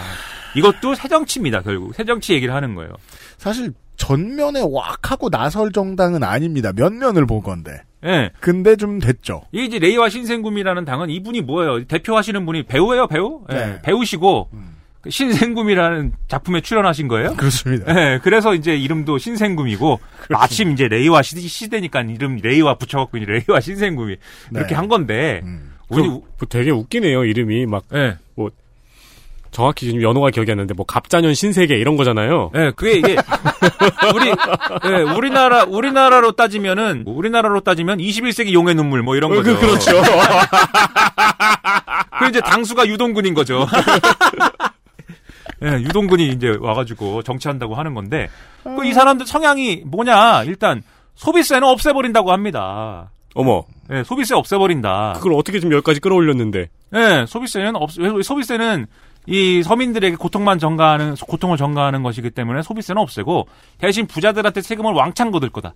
이렇게 얘기하니까 좌파 같아요. 또 이게 또 그 비례의 장애인들을 중용한 네. 이것 때문에 저 그리고 또 워낙에 반아베 색차가 확실하니까 네. 국내에서 처음에 소개해 줄 때 되게 저 전향적으로 소개를 해줬고 저도 어느 정도 인정을 하는 게 그걸 기대한 국민들이 있으니까 표를 줬을 거 아닙니까? 그렇죠. 근데 디테일 들여다보면 네. 그렇게까지 많이 논의 선상에 올라가야 할 정치인 정, 정당 수준으로 고급스럽지 못하다. 근데 이게 전형적으로 어디서 나타났냐면 이탈리아 오송운동에서 나타난 이 현상인데 네네네. 뭔가를 바꾼다고 하는 거예요. 그리고 뭔가를 바꾸기 위한 급진적인 대책과 정책과 무슨 여러 가지 얘기들을 쭉 늘어놓고 제기를 하는 겁니다. 그런데 그걸 잘 들여다보면 일관성이 없고 그 모든 정책과 입장을 하나를 관통하는 어떤 아, 어떤 뭐랄까 그런 노선과 지향이라는 것은 오늘은 이렇게 들어주셨으면 좋겠어요. 저- 저 새정치의 내용 없음. 네. 새정치의 일관성 없음. 예. 기득권을 뭔가 바꾼다라는 것 외에는 사실 전혀 일관성이 없어요. 그렇기 때문에 그런 정치 세력은 앞에도 봤지만 사실 집, 실제로 집권을 하게 되면은 기조, 기성, 이, 이 정치 세력과 똑같아지거나 아니면은 충분히 이 어떤 정치적 입장을 유지를 할 수가 없는 상황에 반드시 처하게 됩니다. 네. 그래서 레이와 신생금이라는 게 물론 이, 이 당이 뭐 이 당인지 정치 세력인지가 계속 어떤 업데이트 돼가면서 어떤 좌파 정당이 될 수도 있겠지만 그런 가능성이 뭐 없다고 보지는 않습니다. 전혀 그렇지만 없다고 보지는 않아요. 지금의 역사를 돌아보건데 아마 뭐 사회당이나 민주당에 흡수되지 입헌민주당에 흡수되지 않겠느냐. 예.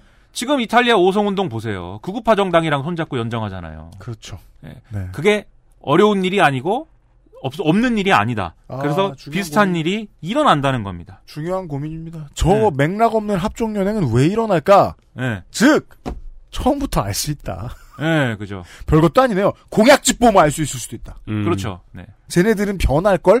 이라는 확실한. 네. 그래서 이런 상황들이 계속 반복되고 있는 게 오늘날의 아베 일강이 되고 허- 개헌을 막지 못 막지 못하고 아베 신조들이 전쟁 가능한 국가가 되기 위해서 우리는 우리 식민 피해국인 우리를 또 때리고 그런 거에 우리가 고통스럽고 이런 상황의 원인이 예, 여기 이런 정치에 있는 거다. 이 말씀을 드리고 우리는 거기서부터 교훈을 얻어야 되고 타단지석을 삼아야 되고 어 그런 일들을 해야 된다. 네 그런 얘기죠. 네. 저는 이 이야기를 다 듣고 뭐 그래도 뭐 시간을 헛쓴 거라고 생각 안 하지만 네. 이 배경이 이렇게 그렇게 저 이해될 줄은 몰랐네요. 아 이해가 되셨다고요? 예. 이해가 올 줄은 몰랐네요. 이거 뭐야? 희망이 없는 이유가 명확하잖아. 너무 그렇죠. 희망 네. 없어. 자기 심지가 있어야 일관성을 보여주지 정치인이. 죠. 그리고 자기 심지가 있어야 일관성을 보여준 다음에 정치적인 책략을 써도 대중이 그걸 이해를 해주지. 저 사람은 지금 저렇게 말하고 있지만 정치적인 의도가 어느 정도 있고 더 매력 있어 보이고 자기가 원래 의도했던 어떤 일관성을 다시 얻어내려고 할 거야. 이 시점이 지나가면. 이번에 저 얘기를 해서 뭘 얻었다면. 이라고 정치적인 계산을 한꺼번에 시민들이 해줘서 시민들의 사고도 갑자기 위로 올라가요. 수준이 올라가요. 그럴 수 있거든요? 그런 좋은 시너지는 언제, 시민과 정치 세력의 그런 시너지는 언제 나올까요? 심지 있는 정치인들이 심지 있는 정당을 만들어서 그 당이 커질 때 네. 나오지 않겠느냐. 라는 생각이 든다는 겁니다. 일본은 그렇게 말할 수 있는 야당이 지난 한 3, 4 decade 정도 없었던 것 같다. 김대중, 김영삼이 없었던 것 같은 느낌? 없었죠. 어, 그, 그 얘기도 할 수 있어요. 없었습니다. 예, 저도 자 언젠가 상도동계와 동교동계가 우리나라 정치사에 미친 긍정적인 측면들에 대해서 한번 얘기를 해보려고 하는데 아직 2019년까지는 그 말을 해도 되는 때가 안 왔더라고요. 음. 한 6년 내로 해볼까 해보려고요. 네, 정확히 여튼 정확히 그 지점이지 않았나 싶어요. 우리나라가 뭐 50년대부터 1900그 99년까지 아니지 97년까지 계속해서 그러니까 뭔가 정부 여당에 반대하는 정치인이라고 하면은 딱 떠오르는 이름을 항상 갖고 있었잖아요. 뭐 의회주의면 의회주의, 뭐 민주주의면 민주주의, 노동자면 노동자, 네. 농민이면 농민. 붙들고 있는 무언가가 있잖아요. 네. 뭘 붙들고 나서 나중에 조금씩 조금씩 바뀔 수도 있어요. 뭐 조금 더 자본 친화적이라든가, 뭐 조금 더 민족주의적이라든가 틀 순 있지. 근데 튼다는 건 뭐예요? 원래 가던 길이 있다는 거잖아요. 그렇죠. 원래 가던 길이 있으면 유턴 빨리 못 한다니까. 그런 생각은 드네요. 운전 안 해가지고. 네. 그냥 뛰다가 한 번씩 돌아보세요. 네. 어떻게 되나. 신발을 좋은 걸 신어야 됩니다. 신발 수집에 다 이유가 있는 거예요. 김민아 하셨어요. XSFM입니다.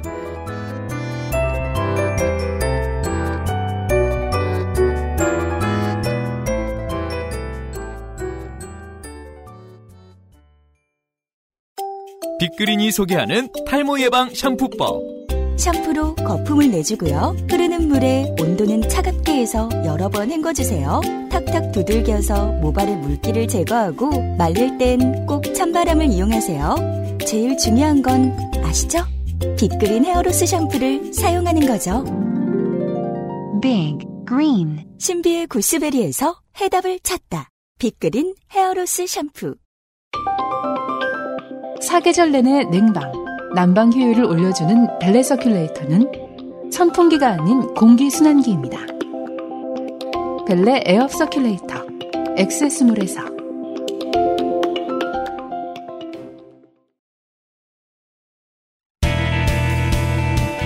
News Roundup History in the making.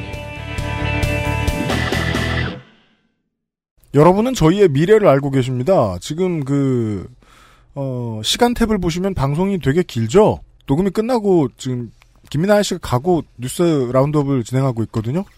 연락 빨리 해볼게요. 윤세민 에디터입니다. 요것만 얘기할까요? JTBC에서 한일 청구권 협정과 이를 주도한 한일 협력위에 대한 보도를 냈습니다. 그렇습니다. 이거 꼭 좀 보십시오. 네. 그, critical하고 splash에 있어서 급이 최순실 태블릿 특종 수준의 취재가 나왔다고 저는 생각을 합니다. 네, 시리즈별로 계속 내고 있더라고요. 하루에 한 꼭지씩. 네, 일본이 주장하는 가장 큰 근거인 어, 한일 청구권 협정이 일본 기업들 배불리고 한국의 몇몇 정치인들, 일본의 몇몇 정치인들 배불리려고 만든 것이고 그 일본 정치인들의 후손, 그 일본 기업이 그대로 일본에서 잘 되고 있고, 네. 예, 어, 박정희와는 그 일본군의 동료들이었다, 전우들이었다 일부는 네. 이런 기사였어요. 네. 몇몇 우파 지식인들이 뭐 진보에서도 지적이 나옵니다. JTBC 너네는 지금 정부가 그 민족주의 일변도인데 지금 너네 노동 문제 다루고 막 한일 관계 때문에 나빠진 국내 경제 다루고 이런 거 해야 되는 거 아니냐? 니들이 민주당 기관지냐? 이런 얘기를 계속 합니다. 네. JTBC가요 손석희 사장 체제 이후에 그 역설적이 아이러니하게도 일본에서 많이 쓰는 그 긴 호흡의 뉴스 스타일을 가져왔죠. 네. 그래서 지금 다 퍼졌죠. 그렇습니다.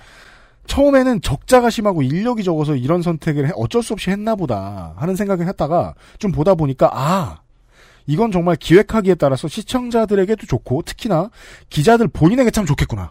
왜냐하면 말을 길게 해야 되니까 취재도 더 오래 해야 되고 분석도 더 오래 해야 돼요. 취재팀의 수준이 같이 올라가요. 치열하게 고민하다 보면 기자들도 실력이 올라가요. 그래서 전반적으로 저널리즘의 수준이 올라갑니다. JTBC. 근데 이 열쇠를 아직 이 포맷을 그대로 따라하고 있는 MBN, Y, MBN, KBS, SBS가 못 따라하고 있어요. 기자들에게 직접 책임을 지우고 저널리즘의 수준을 함께 높여가야 된다는 걸 아직 모르는 것 같아요. 네. 나머지 회사들이. 화면 생긴 거 똑같고 테이블 생긴 거 똑같으면 뭐해. 수준은 달라요. 네. KBS하고 MBC가 긴 뉴스 내보내다 말고 단신 내보낼 때가 있잖아요. 그 JTBC도 그렇죠. 그때 이게 경제지 사설을 따다 쓴 건지 알 수 없는 막 이랬다 저랬다 하는 꼭지들을 막 만들어내요. 아직 수준이 덜 올라왔구나. 몸이 덜 풀렸구나라는 생각이 들어요. 저널리즘의 고민이 깊어지면은 필연적으로 만나는 기로가 하나 있다는 얘기를 하고 싶습니다. 언론인은 정치적인 선택을 해야 하는 존재인가 아닌가? 저는 무조건 맞다라고 보는데 우리나라에서는 아니라고 생각을 하거나 입은 맞다고 말하는데 머릿속에서는 정치적 선택은 나는 완전 피해 다녀야지 하는 결론을 이미 내린 언론인이 너무 많아요. 음. 옛날엔 그랬어요. 근데 지금 저는 그렇게 생각한다는 거예요. 언론인은 정치적인 선택을 하지 않는 게 좋다라고 생각하는 사람들은 정치, 언론인의 가장 중요한 책임을 피하고 있는 거라고. JTBC가 지난 한 7월 중순쯤부터 정치적 선택을 이미 확고히 끝낸 걸로 보여요. 그 점이 전 마음에 들어요. 무슨 말이냐? 완전 반대로 선택했어도. 이건 일본에 사죄해야 된다. 막 조옥순처럼 말했어도 전 좋아했을 거예요. 정치적 선택을 했거든요. 음. 그럼 거기에 맞는 저널리즘으로 파고 들어갔을 거예요. 정치적 선택을 해야 하는 타이밍이라는 자신들 앞에 기로를 봤다는 거거든요. 그러니까 계속 일면에 한 중요한 시간에 계속 할애해가지고 일본을 일부는 비난하는 것처럼 보이는 기사들을 내보낼 수 있는 거예요. 네. 정치적 목적을 가지고 그 목적을 가졌는데 기자들의 저널리즘의 수준이 올라갔죠? 그럼 이런 기사가 나올 수 있다는 겁니다. 지상파 뉴스를 비교해 보자고요. 아까 윤쌤이 얘기했던 것처럼 반일 감정 부추긴 뉴스는 더 많거든요. 네. 아까 볼펜 얘기한 것처럼. 근데 이 대결이 어디로 가야 할지에 대한 비전을 다루는 취재는 훨씬 적습니다. 음. 12만 많이 만들지. 앞서서 말씀드렸습니다. 제가 모두는 다 위선자다. 앞서 말씀 안 드렸군요. 모두는 위선자입니다. 제가 방송에서 자주 말씀드리죠. 대형 언론사는 대기업의 광고비가 동력이잖아요. 네.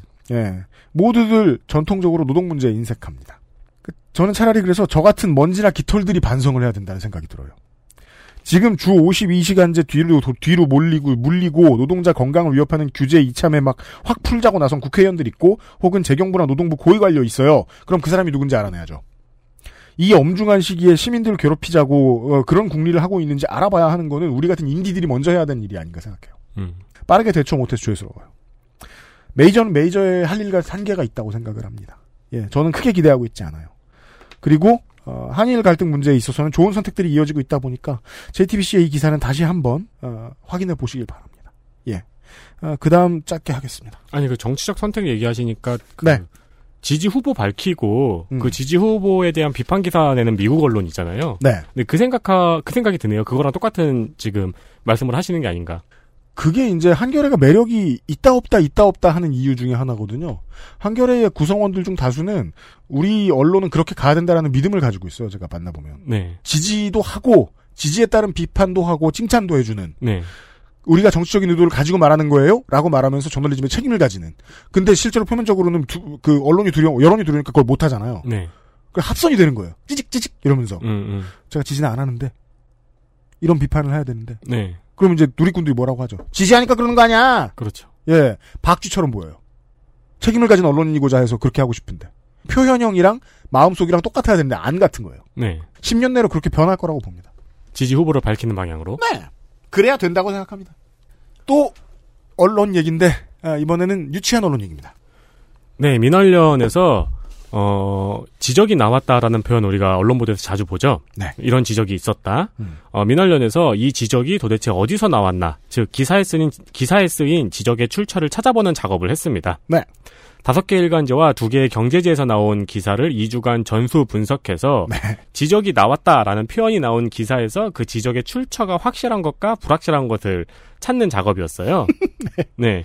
가장 많이 이 출처 없는 지적 표현을 쓴 언론사는 동아와 조선이었고요. 그렇습니다. 가장 적게 쓴 언론사는 한겨레와 경향이었습니다. 네. 네. 어, 동아와 조선 같은 경우에는 북한 관련 기사에서 유독 출처 없는 지적 표현이 많이 나왔고요. 지적이 나오고 있다. 네. 그리고 조선일보와 경제지 같은 경우에는 또 다른 그 특징이 있는데요. 지적이 무슨 신문지 밑에 주며느리도 아니고 그냥 나오고 있어요. 네. 이 지적이 출처 없이 이런 지적이 나왔다. 그러니까 이게 저희 방송에서 저 없을 때 옛날에 얘기했던 한편 네티즌들은이란 말과 똑같은 어, 그 말이잖아요. 얘기입니다. 네, 네. 어, 교육과 노동 관련 기사에서 이런 표현이 두드러졌다고 밝혔습니다. 그렇습니다. 민원련 정말 제가 먼저 손잡고 싶었는데 김어준이 먼저 푸시 주는 바람에 저 같은 어, 소기업은 그냥 찌그러져 있어야죠. 민원련의 컨텐츠들 정말 좋습니다. 네. 민원련이 아예 언론으로서의 재구실을 하고 있습니다. 네. 요새. 최근부터 저희 방송을 들으셨고 이 문제에 관심이 많으셨다면 언론의 이런 피해에 대해서 우리 도도님의 그 우라카이 저널리즘 에피소드도 한번 들어보시고 그리고 에디터가 정리를 했던 따옴표의 국내 언론에서의 쓰임새에 네. 대한 이야기 아, 이 에피소드도 한번 들어봐 주십시오. 예. 그냥 자기 할 말을 무슨 방법으로 하고 있는가에 대한 지적들입니다. XSFM입니다. 건강을 위해 검색 또 검색. 그런데 정상적인 면역 기능은 챙기고 계세요? 건강의 기본은 정상적인 면역 기능. 내 옆에 탁 매일매일 NK365. 우리 아이 성장기부터 NK365 키즈. 00년대 이후생들이 제가 이런 얘기하면 절대 이해 못하는 거 있어요. 그 당시에 이제 TV를 뒤덮는 CF 스타가 있잖아요. 네. 광고만 나오면 그 사람 얼굴이 쭉 도배돼 있는 네. 김태희 씨, 있었고. 전지현 씨는 심지어 그런 시절이 두 번이나 있었죠. 그렇죠. 거의 뭐 한국 CF계의 아베신조죠. 네. 퇴출된 적이 있다는 건 아닙니다. 어, 그리고 그 뭐 김희선 씨 이런 분들이 있었잖아요. 그, 그 너무 CF들 많이 찍어 가지고 정작 CF에서 뭘 광고하는지는 잘 모르는 데도 있어요. 그게 가장 비싼 CF 모델의 문제점이죠. 네. 그리고 그 전에 김지호 씨가 있었다는 얘기를 한번 못 알아들어요. 진짜? 이러면서. 김지호 씨가 CF 퀸이던 시절이 있었어요. 김지호 씨를 모르죠. 그 런 시절이 있었네, 진짜. 그리고 그 사람들을 다 건너뛰면 그 사람들을 다 역사를 쭉 훑어봅니다. CF 퀸들의 아 지금은 누구죠? 손흥민 씨죠. 손흥민이 나온다는 건 알겠습니다. 그가 뭘 광고하는 건 이제 모를 정도로 많죠. 네. 그는 CF 퀸의 지금의 지금의 최적자죠. 네. 그래서 막 이분이 정치를 하겠다고 맘먹어. 2020 하스퍼 이런 당을 만들어. 그 당이 자유한국당을 이겨. 좋을까요? 모르겠네요. 좋은 점도 있겠지. 그 당이 우리나라에서 자유한국당을 이기려면은 분명한 솔루션을 보여줘야겠죠. 저는 이제 조선일보 데스크에 오래된 정치인, 그러니까 정치인들을 퍼페티어링했던 이 사람들의 마음을 예를 들면 뭐 기- 조선일보 김대중 이런 사람들의 마음을 이제 좀 이해할 것 같아요. 그 아쉬움이 엄청날 거 아니에요. 어? 지금의 야당이 색채를 잃었네. 음. 희망이 없네. 네, 네. 라는 생각을 하고 있을 수도 있겠네요. 아, 하고 있죠. 조선일보에 네. 맨날 쓰고 있습니다. 그니까요. 맨날 얘기하고 있잖아요. 이래라 저래라 하고 있잖아요. 네. 지금 황교안을 다른 사람으로 바꿔볼까 이런 생각 되게 많이 하고 있고. 그렇죠.